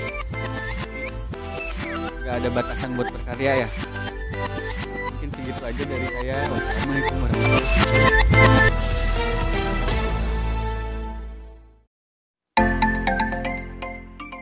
Akademia Bogor, di berita kali ini ada seorang anak muda bernama Reski Juliansyah yang memiliki perpus jalanan yang dinamakan dengan kebun baca. Lokasinya berada di Bojonggede, kebun baca ini sangat menarik perhatian masyarakat karena jarangnya menemui perpustakaan di jalan. Dan yang lebih menarik perhatiannya itu adalah karena adanya sanggar seni. Nah, buat yang penasaran langsung aja wawancara bersama reporter Ilham Firdaus dengan Reski Juliansyah. Assalamualaikum warahmatullahi wabarakatuh. Eh, aku Ilham. Kali ini aku bakal mewawancarai dari kebun baca daerah Bojonggede. Sebelum kita lebih lanjut, kita ketahui dulu siapa namanya nih Mas. Halo, nama saya Reski Juliansa. Saya dari Pemuda Kebun Baca, Perpustakaan Jalanan. Baik Mas Reski. Aku pengen nanya nih. apa hal yang membuat orang-orang tertarik untuk membaca di kebun baca? Kalau untuk orang-orang tertarik untuk membaca eh, di sini terutama di perpustakaan jalanan kebun baca kita bisa lihat dari segmentasi anak-anak kecil maupun masyarakat ibu-ibu atau bapak-bapak atau anak muda di sini mereka tertarik karena adanya eh, buku-buku yang biasanya itu yang mereka temui itu nggak pernah ada buku di tempat-tempat fasilitas umum apalagi di daerah sini kan masih minim minim-minimnya taman taman masyarakat Nah di sini tuh di daerah kita tuh di Bojonggede ini minim, minimnya taman masyarakat. Sedangkan taman masyarakat ini kan mengembalikan yang sejatinya ini kan mengembalikan ruang mengembalikan ruang gerak masyarakat untuk bisa berrefreshing, berkegiatan, olahraga, ya kan. Nah makanya biasanya tuh di taman-taman itu tuh biasanya ada mereka tuh nyediain perpustakaan atau alat-alat olahraga, ya kan, atau ada taman-taman atau ada pohon kebun yang bisa membuat refleksi diri seseorang ya. Nah, makanya di sini mereka tertarik mungkin karena mereka jarang menemui taman atau jarang menemui perpustakaan gitu di jalanan, terutama di daerah Bojonggede. Nah, untuk lebih tertariknya lagi mungkin di tempat kita nih di perpustakaan kita itu kita siapin apa sih eh, sanggar seni gitu karena eh, mayoritas kok eh, anak-anak kita ini suka dengan seni. Nah, itu kita bangun. Kita bangun suasananya menjadi lebih ramai dengan seni dengan gambar. Bisa kita cat tempat kita atau kita buat poster atau spanduk gambar-gambar entah itu bangku atau tanaman kebun. Nah mungkin dari orang lain untuk bisa tertarik ya karena mereka melihat banyak kebun banyak tanaman dan banyak gambar sama banyak buku. Nah itu yang membuat mereka tertarik apalagi anak kecil terutama. Oke baik. Dia yang aku tanggapi adalah kebun baca itu bukan hanya membaca, tapi bisa ada edukasi antar anak-anak, antar menggambar dan apa pun itu tentang mengedukasi ya Mas ya. Baik. Kalau boleh tahu di mana sih lokasi kebun baca itu Mas? Kalau untuk lokasi kebun baca ini kita ada di eh, Bojonggede, Kabupaten Bogor. Nah di dalam Bojonggede ini ada perumahan, perumahan Bukit Waringin. Nah kita masuk ke perumahan Bukit Waringin, kita ada di tengah-tengah tanah fasilitas umum. Nah kita buat di tan- sepanjang tanah fasilitas umum ini gak ada satupun yang mendirikan apa eh, kegiatan tempat kegiatan gitu ya, entah taman atau pos atau sekret. Mungkin pos ada ya, cuman posnya bukan untuk kegiatan, mungkin untuk berjaga. Cuman kalau untuk wadah di sekitaran tanah fasilitas fasilitas sosial ini atau fasilitas umum ini jarang sekali ada tempat atau wadah yang, yang gunanya ini untuk eh, kegiatan masyarakat. Karena kan sejatinya tanah fasilitas umum sosial ini kan ini sejatinya ini kan tanah masyarakat untuk melakukan kegiatan. Nah, kalau di sini tempatnya tuh kenapa aku bilang strategis? Karena di sini jarang atau belum ada. Karena kehilangan sejatinya tempat fasilitas umum. Nah, yang banyak ini hanyalah tukang dagang, palingan tukang dagang dan tukang dari pos. Nah, makanya aku buka di tengah-tengah tanah fasilitas umum sosial ini, tepatnya di perumahan Bukit Waringin, di daerah Bojonggede, Kabupaten Bogor. Baik Mas, Eh, aku cukup salut sih sama Mas Reski ini karena mempunyai apa sih ya tujuan yang bagus untuk membangun minat baca juga. Oh ya, bicara tentang minat baca, dari aku sendiri aku masih punya minat baca yang minim nih. Gimana sih? Ada tips gak nih dari Mas Reski cara menaikkan minat baca? Kalau untuk aku pribadi ya, dulu tuh memang susah sekali buat baca buku. Kita tuh ke tempat rasa males atau rasa lesu, letih karena baca buku. Nah, mungkin baca buku kenapa kita sampai timbul rasa males atau timbul rasa risih? Karena memang kita nggak suka beradaptasi atau nggak terbiasa. Semua hal yang kita lakukan ini nih sampai sekarang kita bisa apa pun itu karena terbiasa. Nah, kalau saranku sih, kalau menurutku kalau ingin menambah apa sih eh, rasa baca bukunya itu tetap tertarik, itu mungkin karena terbiasa, mungkin dibiasain baca buku.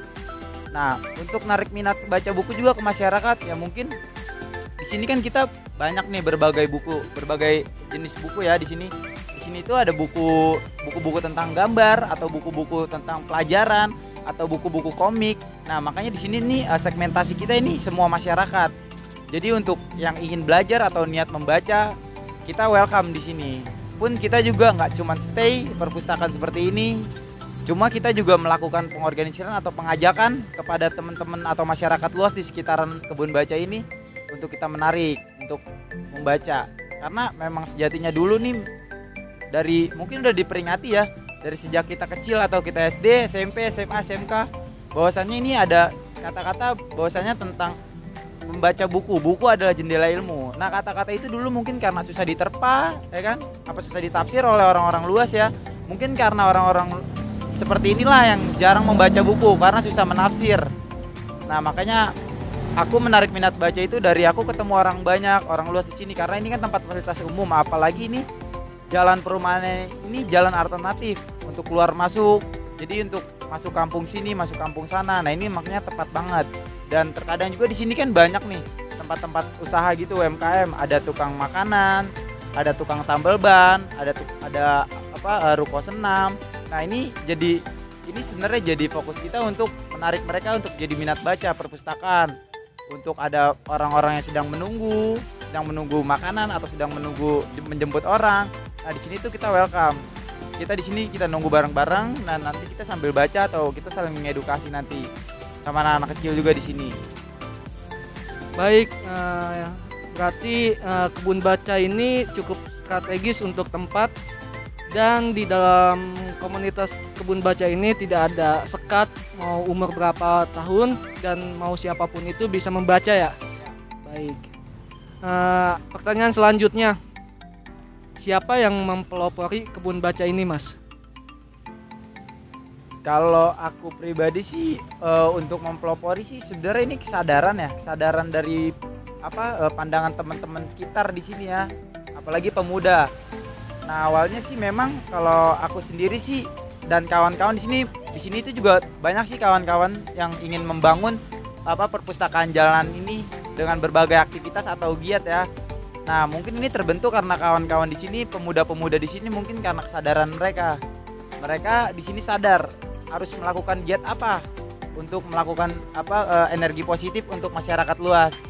Nah mereka ini pun eh, ada perkumpulannya di sini, ada beber- beberapa orang lah anggota untuk perpustakaan jalanan, pengurus-pengurusnya.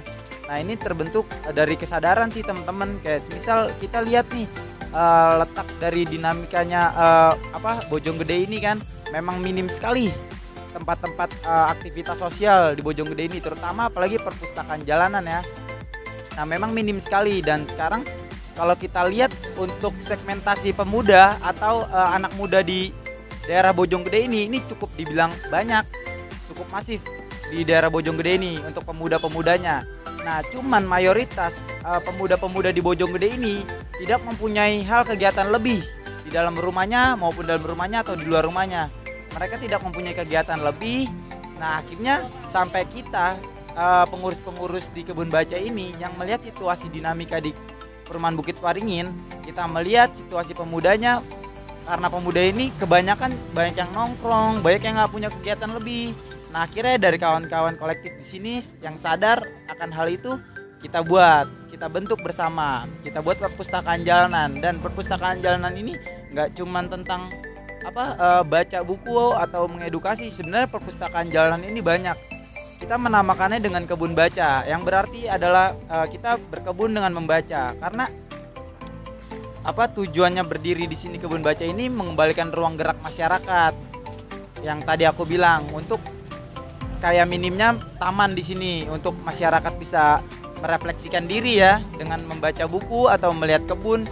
Karena di sini juga banyak kebun kenapa saya bilang kebun? Karena di sini banyak pepohonan atau banyak tanaman-tanaman. Dan di sini juga kita belajar menanam sama teman-teman di sini. Nah jadi eh, menurutku sih itu Baik, Mas Reski. Cukup terpukau dan cukup kagum atas jawaban-jawaban dari Mas Reski. Sepertinya aku bakal ikut terjun deh ke kebun baca. Sepertinya aku mulai tertarik. Jadi selanjutnya ada pertanyaan terakhir. Kenapa memutuskan mendirikan kebun baca dan sejak kapan kebun baca mulai beroperasi? Uh, Kalau dari aku pribadi, kenapa memutuskan kebun baca bareng-bareng uh, kawan-kawan di sini atau pengurus di sini karena memang yang tadi aku bilang karena kawan-kawan sini sudah membaca situasi kondisional atau letak dinamikanya di Bojonggede. Karena di Bojonggede ini minim minimnya sekali tempat aktivitas sosial, terutama taman, apalagi dengan perpustakaan jalanan ini dan kegiatan-kegiatan dalam uh, lingkungan ya kalau eh, paling eh, Karang Taruna ya selain dari Karang Taruna kan kalau Karang Taruna ini mungkin ada penyekatan ya maupun itu RT RW atau desa. Nah kebun aku membuka kebun baca ini jadi ini nggak ada tanpa sekat ya tanpa sekat. Jadi tanpa ada naungan karena kebun baca ini berdiri dengan hati nurani kesadaran kolektif ya dari teman-teman kebun baca ini. Jadi kenapa aku bisa memutuskan? Karena ya itu aku melihat dinamikanya kurang sekali karena banyaknya pemuda juga di sini yang jarang berkegiatan di luar atau di rumah. Terutama lagi ini kan kebun baca ini kan baru dibuat nih. Baru dibuat awal 2020 nih awal banget baru 2020 mungkin sekitaran pertengahan pandemi ya setengah eh, di pertengahan pandemi ini. Ya kita lihatlah dari berbagai aktivitas eh, akademis atau aktivitas eh, normatif ya maupun dari pekerjaan atau pendidikan ya ini memang eh, semenjak pandemi ini banyak sekali eh, kayak teman-teman SMA, SMP, SD banyak yang sekali diliburkan sekolahnya maupun pekerjaannya nih orang-orang yang bekerja. Nah makanya kalau aku membuka kebun ini ini pas sekali untuk mereka-mereka yang nggak mempunyai aktivitas lebih setelah dirumahkan karena apa sih eh, pemuda-pemuda ini kan yang masih pelajar kan jarang memiliki aktivitas lebih apalagi mereka nggak sekolah ya kan? Yang takutnya mereka dijajah zaman dengan alat digital ya yang semakin tajam. Apalagi lewat aplikasi-aplikasi ya. Nah ini aku menetralisirkan apa sih teman-teman masyarakat di sini terutama pemuda atau anak-anak kecil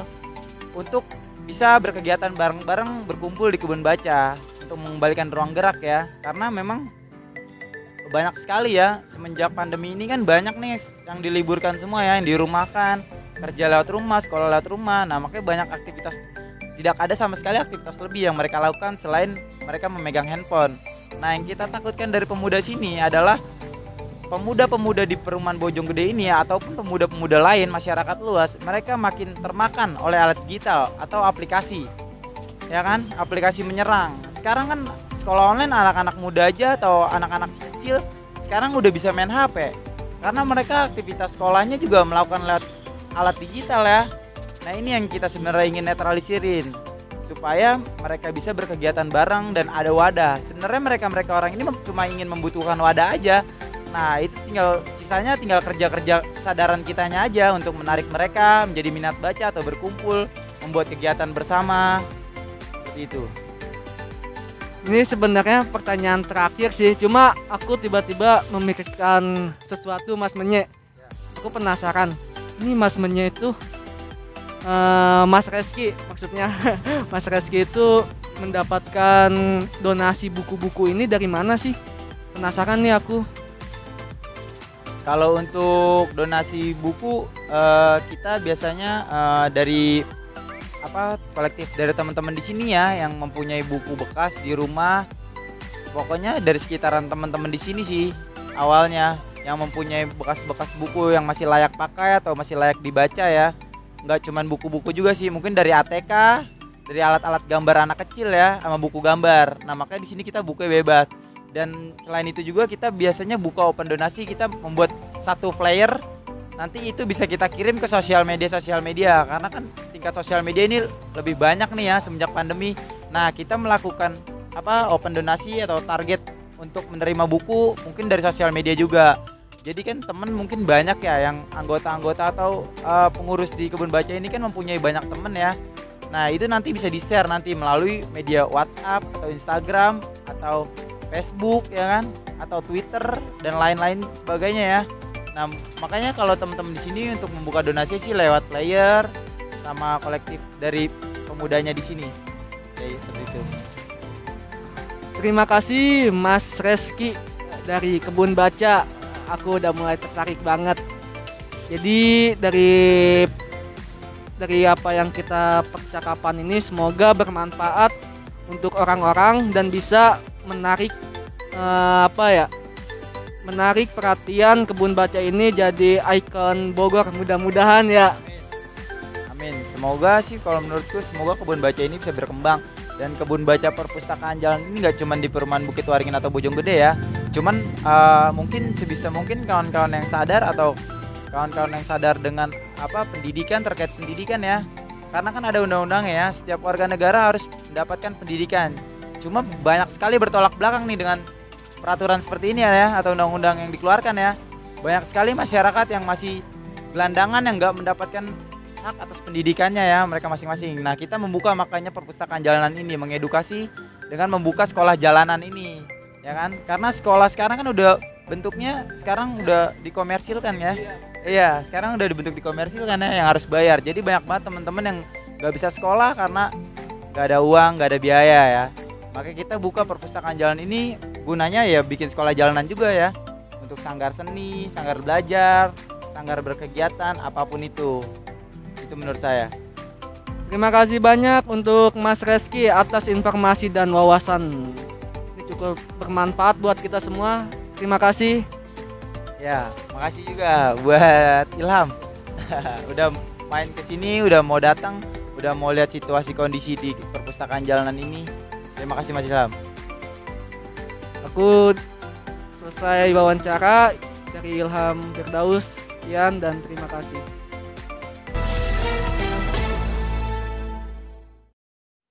Akademia Bogor, berita kali ini kita akan membahas tentang olahraga hustle. Olahraga ini lebih tepatnya adalah olahraga kalistenik. Kalistenik ini olahraga yang mirip-mirip dengan bodybuilder atau bisa dibilang dengan membentuk tubuh. Nah, berikut wawancara Ilham Firdaus bersama dengan Alif. Assalamualaikum warahmatullahi wabarakatuh. Eh, saya Ilham. Kali ini aku bakal wawancara dari komunitas olahraga Hustle di Kota Bogor. Sebelum kita mulai, kita kenalan dulu nih sama orangnya. Siapa Mas namanya? Eh, nama saya Alif. Saya perwakilan dari komunitas kalistenik di Kota Bogor. Oke Mas Alif. Eh, aku pengen nanya nih. Kalau boleh tahu apa sih olahraga hustle itu? Olahraga hustle itu eh, lebih tepatnya olahraga kalistenik ya hustle hard itu nama komunitas kita. Jadi olahraga kalistenik itu adalah olahraga yang eh, mirip-mirip dengan bodybuilder, pem- pembentukan eh, daerah tubuh, tapi menggunakan eh, badan sendiri dan sarananya hanyalah tiang seperti tiang pull up dan tiang dips. Jadi ya, kita nggak menggunakan alat-alat berat, hanya menggunakan beban badan sendiri dan sarananya itu alat tiang pull up dan tiang dips. Oke, baik. Nah, pertanyaan selanjutnya siapa yang mendirikan olahraga hustle di Kota Bogor? Eh, untuk olahraga has- eh, kalistenik di Kota Bogor sendiri sebenarnya diawali di tahun 2014 eh, sebelum na- namanya Hustle Hard itu sebelumnya namanya Buitens Bar. Cuman di tahun 2018 itu ganti jadi Hustle Hard. Nah, itu yang ngediriinnya teman saya eh, namanya Abraham. Udah gitu sama ada dua orang lagi Angga dan eh, Yuda. Oke, banyak juga ya ternyata olahraga ini udah lumayan lama di Kota Bogor. Mereka ngebangun dari 2014. Pertanyaan selanjutnya, bagaimana olahraga hustle meningkatkan imunitas tubuh di saat pandemi? Eh, buat meningkatkan imunitas sebenarnya termasuk efektifnya olahraga kalistenik itu sendiri. Karena kan eh, kita bisa ngelakuin di tempat-tempat sebenarnya jatuhnya bisa di mana aja gitu. Eh, karena kita cuman menggunakan beban badan sendiri dan itu bisa dilakuinnya entah itu di sarana tiang atau enggak di ground. Jadi kita bisa kayak lakukan lakuin push up dan lain-lain buat menambah imunitas tubuh sendiri Eh, pada dasarnya semua olahraga tuh menambah imu- eh, imun di tubuh kita. Cuman kalau dari kalistenik sendiri itu lebih mudah menurut saya karena sarananya tuh bisa di mana aja dan kapan aja. Baik, eh, ada lagi nih pertanyaan terakhir Mas Alif. Di mana saja orang bisa melakukan olahraga hustle? Apa harus di komunitas? Apa di setiap saat bisa? Gimana nih Mas Alif? Untuk eh, sarana itu sendiri sebenarnya kalau komunitas se-Indonesia udah banyak ya termasuk banyak. Kita udah tersebar di beberapa kota di Indonesia komunitas kalisteknik itu sendiri. Kalau misalnya buat yang awam mau latihan kalisteknik ya seperti yang tadi saya bilang mungkin bisa menggunakan sarana tiang yang biasa dilakukan dan yang biasa dikenal dengan nama pull up, push up, dips. Nah, itu bisa bisa hanya menggunakan tiang karena eh, banyak yang yang sarana-sarana olahraga di taman-taman atau di tempat olahraga itu yang bisa digunakan untuk olahraga calisthenics. Baik, terima kasih Mas Alip atas informasinya. Semoga bermanfaat. Semoga orang-orang yang belum paham tentang olahraga hostel atau komunitas hostel ini bisa bisa lebih memahaminya. Terima kasih Mas Alip. Sama-sama, sama-sama, sama-sama. Lanjut, untuk menyambut bulan suci Ramadan di kala pandemik, Kampung Warung Jambu mengadakan majelis taklim yang menerapkan protokol kesehatan. Apa aja sih kegiatannya? Langsung aja bersama Ilham Firdaus dan Ibu Hustajah Emma Megawati. Assalamualaikum warahmatullahi wabarakatuh. Halo, aku Ilham. Kali ini aku bakal mewawancarai penceramah majelis taklim yang menyambut bulan suci Ramadan. Sebelum lebih lanjut, kita perkenalan dulu. Halo dengan Ibu siapa? Waalaikumsalam, saya dengan Ibu Emma Nengawati. Baik, eh, Ibu Ustazah Emma Nengawati. Eh, ada pertanyaan untuk Ibu. Yang pertama, apa saja yang sudah dipersiapkan untuk menyambut bulan suci Ramadan nanti? Jaga protokol kesehatan pastinya. Saya tugaskan Ibu yang kedua, saya tugaskan ibu-ibu membaca ayat suci Al-Quran per juz dalam jangka waktu satu minggu sudah harus selesai dan lapor ke saya. Yang ketiga, tausiah untuk penutupannya. Terima kasih. Baik, pertanyaan kedua, siapa saja yang ada di majelis taklim? Ibu-ibu serta para wanita muslim. Baik, jadi yang ada di majelis taklim itu untuk wanita-wanita muslim yang berpegang teguh dengan agama Islam. Untuk agama lain mungkin boleh tapi tidak untuk sekarang. Oke, selanjutnya pertanyaan ketiga, kapan dan di mana akan dilaksanakan dakwah menyambut bulan suci Ramadan? Saya akan melaksanakan dakwah tersebut di Warung Jambu tempat kediaman saya pada tanggal 12 April pukul 16.30. Terima kasih. Baik. eh, yang terakhir adalah bagaimana Ibu Ustazah Eman Nengawati ini menjalankan dakwah saat pandemi seperti ini. Tentunya berjalan seperti biasa dalam arti kami semua sudah menyampaikan menyiapkan protokol kesehatan. Jadi dakwah berjalan dengan aman dan berkah. Terima kasih eh, untuk Ibu Ustazah Nengawati semoga diberi kesehatan, diberi rezeki yang berlipat ganda. Terima kasih untuk informasi tentang menyambut bulan suci Ramadannya. Terima kasih Ibu Ustazah Emma Nengawati. Terima kasih kembali sama-sama. Assalamualaikum. Waalaikumsalam warahmatullahi wabarakatuh.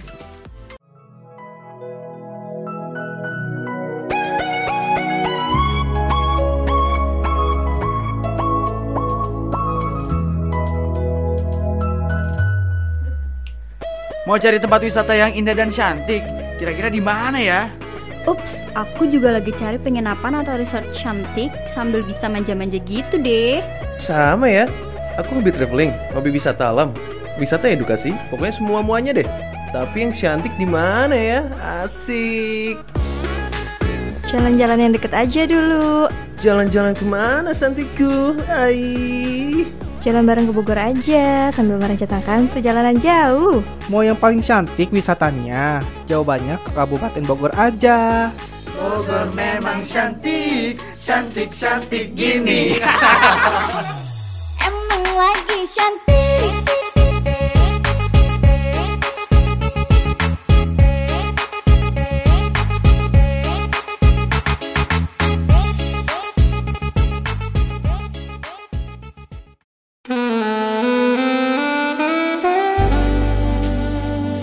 Teknologi yang semakin modern membuat kehidupan sehari-hari kita begitu lekat dengan berbagai layanan di internet, seperti sosial media, file sharing, search engine, dan sejenisnya. Tapi, terhubung terus ke dunia maya membuat potensi ancaman keamanan internet juga semakin tinggi. Nah, berikut ini beberapa tips yang bisa diterapkan agar Anda aman di dunia maya. Satu, bagi Anda yang masih menggunakan sistem operasi proprietary, jangan lupa update sistem dan pasang software antivirus. Tidak sulit memang, namun kita sering malas melakukannya. Di internet banyak sekali ancaman yang berbahaya seperti virus, trojan, atau program berbahaya lainnya. Dan bagi mereka yang suka bermain dengan game online, wajib pasang software keamanan sebab game pun berisiko kena virus. Dua, jangan kasihkan klik, hati-hati. Jika asal klik, kemungkinan besar nyasar ke situs berbahaya. Tergoda mengklik link yang tidak dikenal bisa berakibat fatal. Tiga, jangan remehkan password. Buatlah password yang kuat, terdiri dari kombinasi angka, huruf, simbol, kalau bisa sepanjang mungkin. Asal kita ingat. Keempat, hindari software bajakan. Jangan pernah pakai software bajakan karena berisiko disusupi program jahat. Kelima, waspadai serangan di media sosial jagalah informasi privasi yang uh, kita di media sosial. Jangan sembarangan mengumbar data, foto pribadi, album pribadi, nomor telepon. Jangan disebar, sebab ini sangat mudah dimanfaatkan oleh para penjahat di dunia cyber. Keenam, hati-hati memilih teman. Predator di dunia maya yang mengincar generasi muda adalah ancaman yang nyata. Hati-hatilah saat meng-add atau meng-approve teman. 7. Hati-hati saat mengunduh video. Berhati-hatilah karena banyak sekali virus yang bisa bersembunyi dalam video. Unduhlah video dari sumber yang terpercaya. Kedelapan, waspada saat di area Wi-Fi. Jangan lupa setting firewall di laptop atau di tablet PC-mu saat memakai internet publik seperti WiFi dan hindari transaksi finansial di jaringan publik. Jika mau lebih aman lagi, pakai open source. So, wise while online. Think before posting.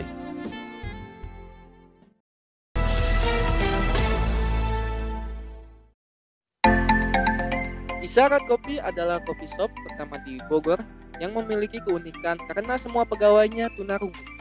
Mari kita dengarkan wawancara reporter Ilham Berdaus bersama owner dari Isyarat Kopi, yaitu Rian Onel Nida Cilpa. Assalamualaikum warahmatullahi wabarakatuh. Nah, perkenalkan aku Ilham. Kali ini aku bakal mewawancarai Isyarat Kopi. Isyarat Kopi adalah kopi shop pertama di Bogor yang memiliki keunikan karena semua pegawainya tunarungu. Saya sedang bersama ownernya dari Isyarat Kopi. Sebelum kita lanjut ke pertanyaan, kita kenalan dulu sama ownernya. Siap. Siapa Mas namanya? Uh, sebelumnya Assalamualaikum warahmatullahi wabarakatuh. Salam sejahtera, Shalom. Om Swastiastu, nama budaya, salam kebajikan. Uh, perkenalkan nama saya Rian Priskineda Silva. Bisa dipanggil Rian atau Onel ya. Dan kebetulan saya owner dari Isyarat Coffee. Nah. Oke, Mas Rian atau Mas Onel, ya. kita langsung ke pertanyaannya aja. Yang pertama, apa yang menjadi ciri khas dari Isyarat Kopi ini? Oke, uh, yang menjadi ciri khas dari kopi shop ini adalah yang pertama, kedai ini memang dibangun uh, untuk uh, semua semua krunya, baristanya dan teman-teman itu adalah teman-teman tunarunggu atau teman-teman tuli uh, penyandang kaum disabilitas kan disabilitas itu ada banyak ya ada maaf tunanetra tunarunggu kemudian daksa yang cacat tubuh dan sebagainya. Nah yang bikin beda adalah kedai kopi ini mempekerjakan teman-teman disabilitas yaitu teman tuli. Dan ini baru pertama kali di Bogor. Kurang lebih seperti itu yang menjadi ciri khasnya adalah jadi setiap orang yang datang ke sini dilayani oleh teman-teman tuli atau teman-teman disabilitas tunarunggu. Baik Mas Rian, jujur dari aku sendiri aku sangat apresiasi banget karena dari Mas Rian ini mempunyai jiwa respect yang tinggi dan peduli sama orang-orang tunarungu. Keren keren. Selanjutnya, kenapa Mas Rian lebih memilih memperkerjakan tunarungu? Apa yang menjadi alasan Mas Rian? Oke, sebenarnya yang menjadi alasan itu adalah eh, ke ini ya, ke lebih ke hati nurani ke pribadi ya. Dalam arti seperti ini. Eh, banyak teman-teman kaum disabilitas yang sulit mendapatkan pekerjaan. Eh, dia lamar sini, lamar sana tidak bisa karena itu tadi. Karena punya keterbatasan keterbatasan. Khususnya di sini kan tunarunggu ya tidak bisa berbicara dan tidak bisa mendengar. Nah kemudian eh, dari semua masalah itu ya eh, saya pribadi mencari solusinya. Eh, jadi gimana caranya biar teman-teman itu bisa bekerja dengan layak dan setara dengan orang-orang normal lainnya. Nah kemudian terlintaslah ide bahwa eh, ada pepatah juga mengatakan ya sebaik-baik manusia adalah manusia yang berguna bagi manusia lainnya gitu. Kenapa kita eh, coba membantu ingin membantu tapi dengan cara apa ya gitu kan? Akhirnya kita buka buka tempat eh, cafe ini ya untuk mempekerjakan mereka khusus untuk mempekerjakan teman-teman tuli. Jadi mereka bisa bekerja bisa berekspresi dan kita juga memberikan wadah untuk teman-teman tuli agar di sini tuh tidak perlu malu tidak perlu insecure tidak perlu nggak pede gitu. Bahwa semuanya itu bisa kok di dunia pekerjaan itu bisa berbaur sama orang-orang normal kurang lebih sih seperti itu dan eh, intinya membuka lapangan pekerjaan kepada yang lebih lebih lebih membutuhkan gitu Baik Mas Rian, sungguh keren sih. Eh, aku makin sini makin termotivasi. Mudah-mudahan kalau ada rezeki bakal ngebuka tempat untuk orang-orang yang membutuhkan. Itu pantas untuk dibudayakan hal-hal baik kayak gitu. Selanjutnya, bagaimana cara Mas Rian selaku owner untuk menjalankan kopi shop ini? Oke. Buka kopi, eh, buka kopi shop di, di Bogor ya khususnya itu kan sudah banyak ya. Itu saingan banyak kita bakal kalah kalau buka itu tanpa konsep yang berbeda. Tapi eh, di syarat kopi ini eh, itu tadi mempunyai ciri khas karakter kopi tersendiri dan cara menjalankannya adalah ya kita benar-benar pakai terapin ilmu ikhlas kita buka mau sepi mau rame ada punya tangga yang penting kita tujuan kita balik lagi social entrepreneur gitu. Untuk mempekerjakan yang selain kita bisnis tapi juga ikut ikut ikut ikut apa ya semacam eh, ikut untuk dalam arti membuka lapangan pekerjaan. Dan kemudian caranya itu lebih lebih ke gimana ya? Lebih mengalir aja sih mas. Soalnya kalau kalau kita ng- ngasih tahu cara ya Iya. ya kita buka dengan ikhlas gitu. Ya itu harapan saya juga tadi sih. Semoga isyarat kopi ini bermanfaat dan dapat diterima dengan baik oleh masyarakat khususnya masyarakat Bogor gitu Baik Mas, Eh, pertanyaan selanjutnya Siapa yang menjan- menjadi inspirasi bagi Mas Rian dalam menjalankan kopi shop ini? Oke, untuk inspirasi, saya rasa semua orang punya tokoh influence sendiri ya untuk inspirasi seperti itu. Jadi kalau saya sih memang ide ini eh, udah lama dari zaman kuliah gitu. Cuman baru terrealisasi karena punya modal itu baru sekarang-sekarang ya. Nah kemudian akhirnya saya saya saya saya gagas untuk bikin di Bogor dan ternyata memang ada ada juga kopi-kopi shop yang memperjakan teman tuli bukan di Bogor doang tapi di Jakarta mungkin di Depok ya. Tapi di Bogor kan belum ada. Belum ada. Bahkan ini kopi kopi shop pertama. Ya, di situ di situ tadi tantangan tersendiri gitu. Untuk toko influencer itu sih saya juga bingung ya karena kan nggak tahu juga yang di luar sana seperti apa. Tapi kalau untuk lebih ke ini kali ya, lebih ke ada toko influencer tuh salah satu bisa dibilang apa ya teman-teman teman teman tuli juga bilang untuk membantu sesama nggak perlu tunggu kaya dulu gitu.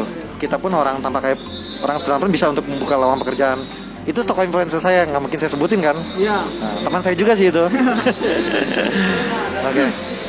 Keren-keren Mas. Eh, selanjutnya, di mana letak tepatnya isyarat kopi dan buka tutupnya jam berapa aja sih Mas? Oke, untuk lokasinya itu di Jalan Kalis Tubun eh, Jambu 2 ya. Jadi sebelum eh, pom bensin Jambu 2 itu gabung sama Kapten Kerang di depan Martabak Fatmawati. Itu benar-benar di tengah pusat pusat kota Bogor ya. Nah, kemudian eh, untuk jam operasionalnya itu kita buka dari jam 3 sampai jam 11 kalau Senin sampai Jumat. Tapi kalau Sabtu Minggu kita buka dari jam 3 sampai dengan jam 12 malam. Tapi karena berhubung sekarang lagi PPKM atau PSBB Jadi kita kita kita majukan lagi dari jam 3 sampai jam 9. Ya bisa-bisa setengah 10 lah mungkin seperti itu. Karena kita benar-benar mendukung program pemerintah gitu. Eh, kopi shop ini ternyata tipe kopi yang mentaati aturan ternyata. Dan buat kalian yang suka kopi-kopi, eh, aku rekomendasikan datang ke Isyarat Kopi. Itu sangat apa ya rekomendasi banget lah dan rasa kopinya juga menurut aku sangat enak dan 100% lah perfect untuk Isyarat Kopi ini. Thank you, thank you. Eh, aku pengen nanya nih dari kepribadian sendiri, visi misinya apa sih Isyarat Kopi ini? Visi misi itu adalah jawabannya hati nurani sih Kang. Iya tanya tanya hati nurani saya aja gitu. Nggak ada jawaban ya gitu. Ya emang ikhlas aja buka gitu. Nggak perlu katakanlah gini ya. Di tengah pandemi gitu. Untuk sekelas maaf ya, Mac di MCD itu pada tutup, pada ngurangin pegawainya gitu. Ya kita buka dulu, coba dulu. Kan mudah-mudahan pandemi selesai. Di saat pandemi selesai, vaksin berjalan, orang-orang berlomba-lomba buka usaha, kita udah punya gitu. Tinggal market-market aja gitu. Tapi baik lagi, intinya adalah visi misinya adalah membuka lowongan pekerjaan kepada yang lebih-lebih membutuhkan. Itu sih visi misinya adalah. Terima kasih Mas Rian. Eh, pertanyaan terakhir mungkin bisa disebut ini bukan pertanyaan ya, kayak memberi. Ada gak sih kata-kata atau kalimat buat motivasi anak-anak muda untuk menjalankan usaha gitu, Mas? Oke. Untuk untuk teman-teman di luar sana ya, yang milenial ya khususnya. Untuk teman-teman milenial di luar sana, ya lakukanlah hal seproduktif yang yang versi kamu gitu, versi kalian gitu. Entah di bisnis, entah di ya melanjutkan studi, entah entah dia eh, kerja ya lakukan produktif dan pesan saya adalah ya kita kuliah ya nggak harus kerja juga sih. Maksudnya kerja oke tapi alangkah lebih baiknya kita juga membuka lapangan pekerjaan untuk yang membutuhkan. Kebetulan di Bogor juga tahulah pengangguran semakin naik ya, kan? Pemerintah juga upet otak untuk itu. Dengan adanya ini kan bisa membuka mengurangi lah walaupun hanya 0, sekian sekian persennya tapi intinya adalah itu tadi. Ya untuk apa sih lakukan seproduktif mungkin. Untuk untuk teman-teman milenial ya lakukan seproduktif kalian versi kalian gitu Makasih untuk Mas Rian buat informasinya. Semoga eh, Isyarat Kopi ini maju dan sukses terus. Terima kasih. Pokoknya eh, statement dari Mas Rian itu tetap produktif tapi dengan versi kalian. Oke. terima kasih thank you ya Oke, saya Ilham. Semoga bermanfaat. Bye.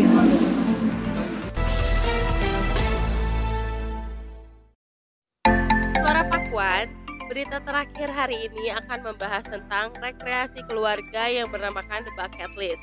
Lebih uniknya, Bucket List ini sendiri memiliki galeri. Galeri ini berisi beberapa memorial dari para pemain basket. Di galeri tersebut menampilkan sejarah basket tanah air maupun dunia. Selain itu, ada juga The Bucket List Kitchen yang akan memanjakan pengunjung dengan berbagai kuliner khas Bogor yang merupakan favorit para wisatawan. Berikut wawancara Firdo Herunisa bersama dengan Silalul Rida.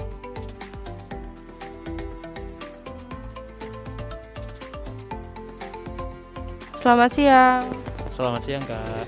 Eh, bisa perkenalkan diri dulu nggak? Eh, nama aku Zilal. Aku salah satu galeri representatif di The Bucket List. Nah, eh, pasti banyak banget yang belum tahu kan apa itu bucket list. Bisa dijelasin gak sih mas bucket list itu apa? Jadi bucket list itu adalah tempat rekreasi keluarga yang berisikan area kitchen, ada lapangan basket juga, ada lapangan one on one untuk satu keluarga, dan di atasnya juga area galeri. Jadi galeri ini berisi eh, beberapa beberapa memorial dari pemain basket. Pasti banyak juga yang belum tahu di bucket list itu eh di dalamnya tuh ada apa aja sih selain tadi apa eh, resto, cafe itu tuh eh, bisa jelasin gak sih eh, itu bentuk berbentuk museum kah atau distro kah pasti banyak yang belum tahu tuh.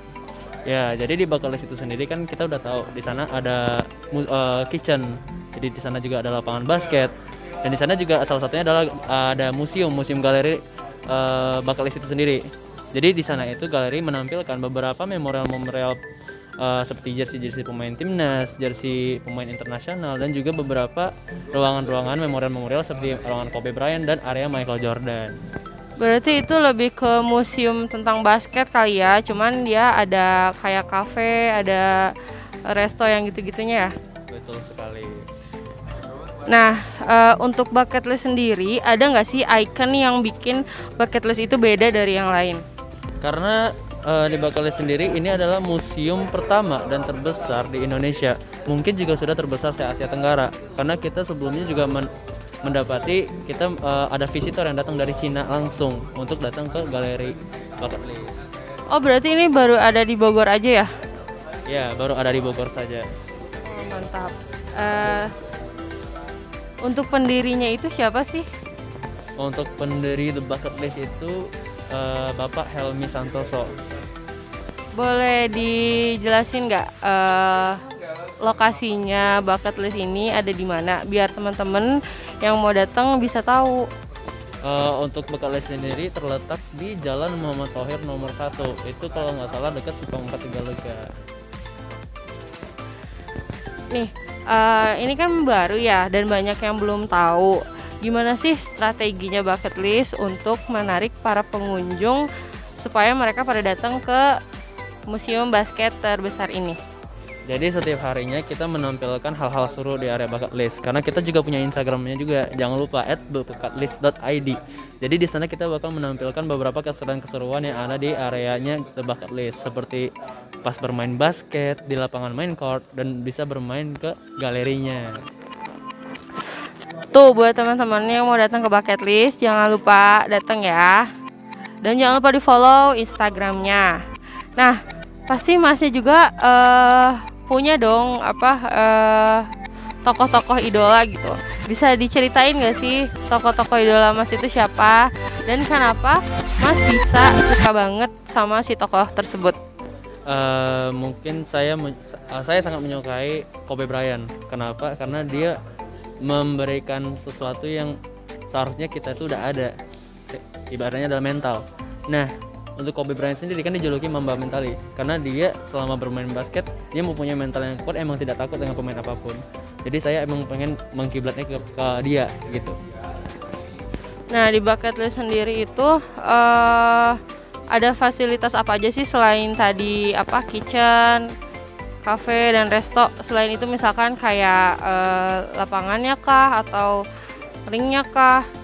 Jadi untuk bakal sendiri, untuk lapangannya sendiri, main court sendiri itu udah standar FIBA. Jadi standar yang udah eh, dicocokkan dengan peraturan FIBA itu sendiri. Dan juga di lapangan basket itu juga kita ada lapangan one on one. Jadi lapangan one on one ini lapangan yang hanya satu ring, jadi mana disewakan bagi keluarga-keluarga yang pengen main secara private di ruang di area tersebut. Dan juga kita punya area shower room. Jadi di area shower room ini adalah eh, area setelah mereka pada main basket. Jadi kita ada area yang bisa mau ganti baju atau mau sekarang mau mandi bisa di sana. Berarti eh, kalau buat latihan-latihan itu bisa banget ya mas ya? Bisa banget. Nah pasti banyak yang nanya budgetnya itu berapa sih buat eh, datang ke sana? Untuk bucket list sendiri, kita nih kita ngomongin lapangan dulu ya. Kalau lapangan itu untuk main courtnya, untuk lapangan besarnya itu 500.000 per 2 jam.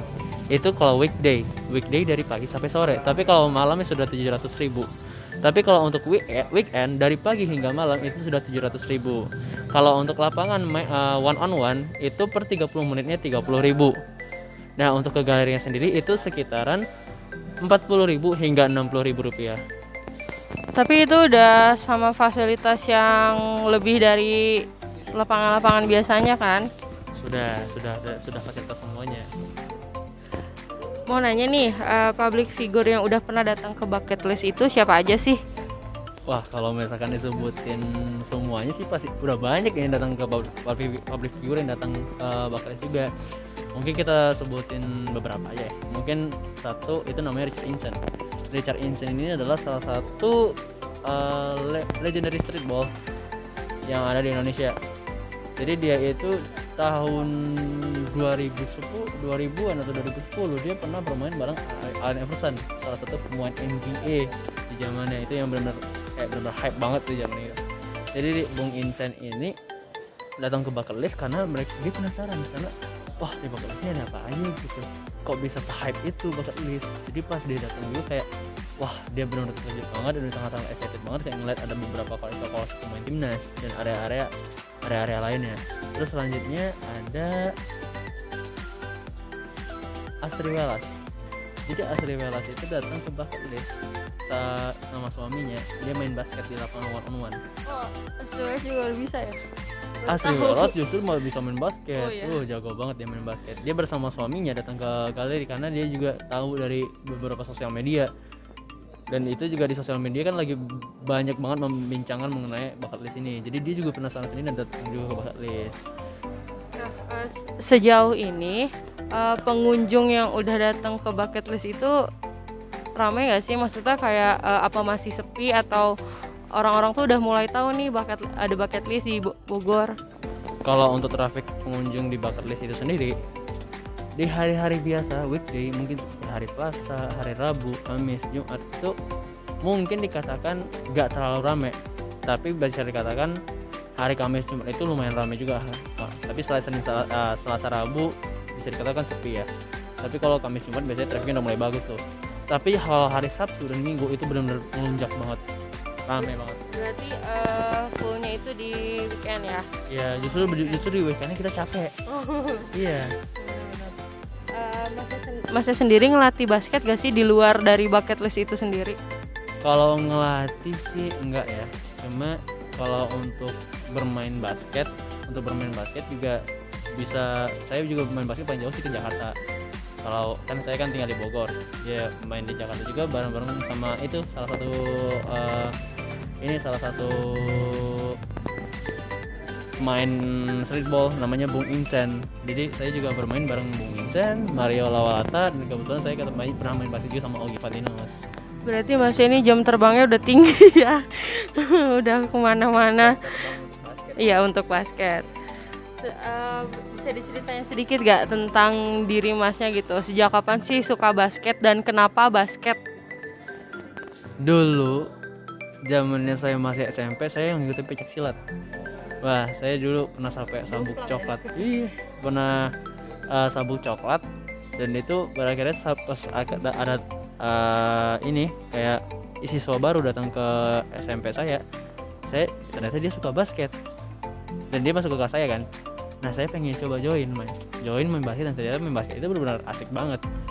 Nah kebawa-bawa sampai sekarang. Pas naik SMA saya udah mulai latihan rutin bermain basket main basket hingga pernah masuk main Porda. Porda Padang. Nah bermain basket juga dan lanjut zamannya kuliah. Saya kuliah di IPB nah saya juga eh, coba ngikutin perkembangan basket juga di Bogor. Dan saya juga semakin berkembang selama di Bogor. Jauh ya dari Padang ke Bogor. Padang Nah, eh, bisa diceritain gak sih sejarah berdirinya bucket list di Bogor itu? Bucket list itu berdiri di Bogor. Nah, kenapa didirikan di Bogor juga? Karena Bogor sendiri itu kan sudah dikenal sebagai kota wisata. Nah, itu makanya Pak Helmi sendiri memikirkan apakah kita menambahkan satu pariwisata baru yang ada di Bogor. Didirikanlah bucket list. Bucket list yang berisi lapangan dan juga ada museum galerinya.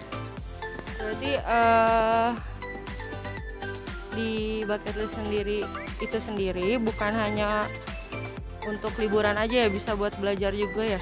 Ya, jadi di bucket list juga bisa jadi ajang edukasi bagi anak-anak yang masih belum tahu basket itu apa. Kita juga berharapnya juga setelah mereka datang ke galeri eh, bucket list, mereka juga makin suka sama basket, pengen belajar basket. Jadi kita berharapnya seperti itu juga. Dan juga di bucket list itu kan kalau misalnya kita tahu kan masa orang-orang anak-anak zaman sekarang juga sukanya pada foto-foto, udah pada eh, main di post ke sosial media. Jadi juga itu sebagai tempat untuk mengekspresikan diri juga apa pun itu ekspresinya. List sendiri itu sendiri juga baru ada di Bogor aja atau misalkan kita bisa berkunjung di kota-kota lain. Untuk bucket list sendiri itu hanya masih ada di Bogor. Kita masih belum memikirkan untuk mungkin dibuka di Jakarta atau mungkin di kota lain. Cuma untuk kita pengen eh, satu dulu aja di Bogor karena kita juga pengen lihat seantusias apa sih orang Indonesia kepada bucket list ini. Oh iya, eh, kan tadi eh, di bucket list itu bisa untuk latihan main basket ya. Nah, eh, kalau misalkan mau main basket di sana, ada nggak sih coachnya atau pelatihnya yang buat ngajarin anak-anak yang baru mau belajar main basket? Jadi ada di bucket list sendiri kan ada tiga akademi. Nah, tiga akademi ini be- berisi beberapa para coach dan juga ada coach tamu, misalkan dari pemain-pemain IBL atau pemain dari mantan NBA. Mungkin beberapa akademi saya sebutkan. Yang pertama itu adalah Jaya Dewata. Yang kedua ada Galaxy Basketball. Yang ketiga itu ada Bogorian. Nah, jadi dari beberapa beberapa akademi ini mereka sering mendatangkan eh, coach-coach dari pro profesional seperti dari pemain IBL. Salah satunya yang kemarin sempat datang juga adalah Jaren Kram dan Jamar Johnson. Pasti tahu lah. Berarti nggak cuma liburan tapi bisa juga dapat eh, pelajaran dari bucket list itu sendiri ya. Nah, buat bucket list sendiri itu sendiri eh, siapa aja sih yang udah datang eh, misalkan kayak tokoh-tokoh atau artis atau tokoh-tokoh pemain basket yang udah pernah mampir ke bucket list itu sendiri. Untuk tokoh-tokoh pemain basket yang pernah datang ke bucket list itu, mungkin kita sebutkan dari pemain-pemain IBL dulu deh. Pemain IBL yang pernah datang itu ada Saverius Prawiro, di ada lagi Abraham Damar Grahita, ada Jamar Johnson, ada Rizky Effendi. Jadi mereka berempat itu eh, mereka pernah datang ke bucket list juga. Oh salah satu lagi kurang, Jaran Kram. Nah jadi mereka berlima ini pernah datang ke bucket list karena mereka penasaran. Mereka ngeliat di Instagram, eh, mereka ngeliat Instagram, mereka ngeliat sosial media lainnya. Wah, bah, bucket list ini viral, viral di sosial media. Katanya ini di sini adalah museum yang berisi memorial-memorial pemain-pemain itu sendiri. Mereka penasaran langsung datang ke list jadi mereka langsung melihat sendiri dan merasa kayak tersanjung ada beberapa jersey mereka yang dipajang di sini karena kita tujuan kita memajang beberapa jersey mereka juga biar mereka biar masyarakat juga tahu ternyata ada pemain Indonesia yang pernah melakukan eh, nama Indonesia baik di kancah dalam negeri maupun di luar negeri Berarti di dalam bucket list itu nggak cuma ada jersey doang ya? Eh, aku udah sempat baca di web katanya itu tuh ada sepatu, ada pokoknya barang-barang pemain basket itu bener gak? ada kalau kita sebutin di area nasional jadi di sana ada beber, ada banyak medali-medali dari pemain itu sendiri kita sebutkan salah satu legend pemain IBL namanya Romi Chandra Romi Chandra beberapa memorial yang ada adalah tiga jersey. Tiga jersey lama dia dan itu ada sekitar 25 medali yang diletakkan di sana. Banyak banget. Dan juga eh, ada beberapa pemain lain-lainnya seperti Saverius meletakkan piala MVP-nya di bucket list.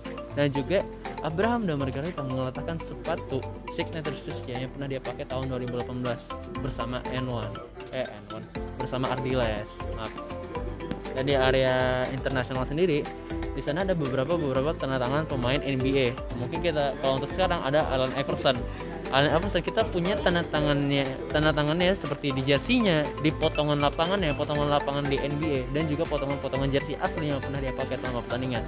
Terus kita punya tanda tangan Karl Malone kita punya tanda tangan Larry Bird dan Magic Johnson kita juga punya tanda tangan Giannis Antetokounmpo. Ada tanda tangan Kyrie Irving juga dan kita juga punya sepatu ukuran aslinya Michael Jordan hingga Kobe Bryant. Wah mantap banget ya berarti itu buat teman-teman semua yang mau datang langsung aja datang ke bucket list. Oh ya mau nanya nih eh, kira-kira di sana tuh ada nggak sih kayak aksesoris-aksesoris yang dijual buat para pengunjungnya? Nah, di Bakal sendiri emang mengeluarkan uh, merchandise sendiri. Jadi kita punya merchandise baik itu baju, pin, dan itu ada juga tumbler juga. Nah, di Bakal sendiri itu baju ada baju dengan logo Bakal yang di belakangnya adalah mural pemain-pemain uh, Indonesia Legend. Terus kita kerjasama juga dengan beberapa beberapa brand lokal yaitu Play Defense, yaitu yang kedua adalah Defense, yang ketiga adalah Clutch. Nah eh, mau nanya nih mas pesan dan kesan untuk bucket list sendiri itu bisa dipaparkan? kalau kesannya sih bucket list itu udah kayak jadi tempat kerja impian saya gitu kenapa karena bucket list itu sendiri tempat di mana kayak kita passion kita di basket tapi kita bisa kerja di passion tersebut gitu Iya jadi mengerjakan hobi.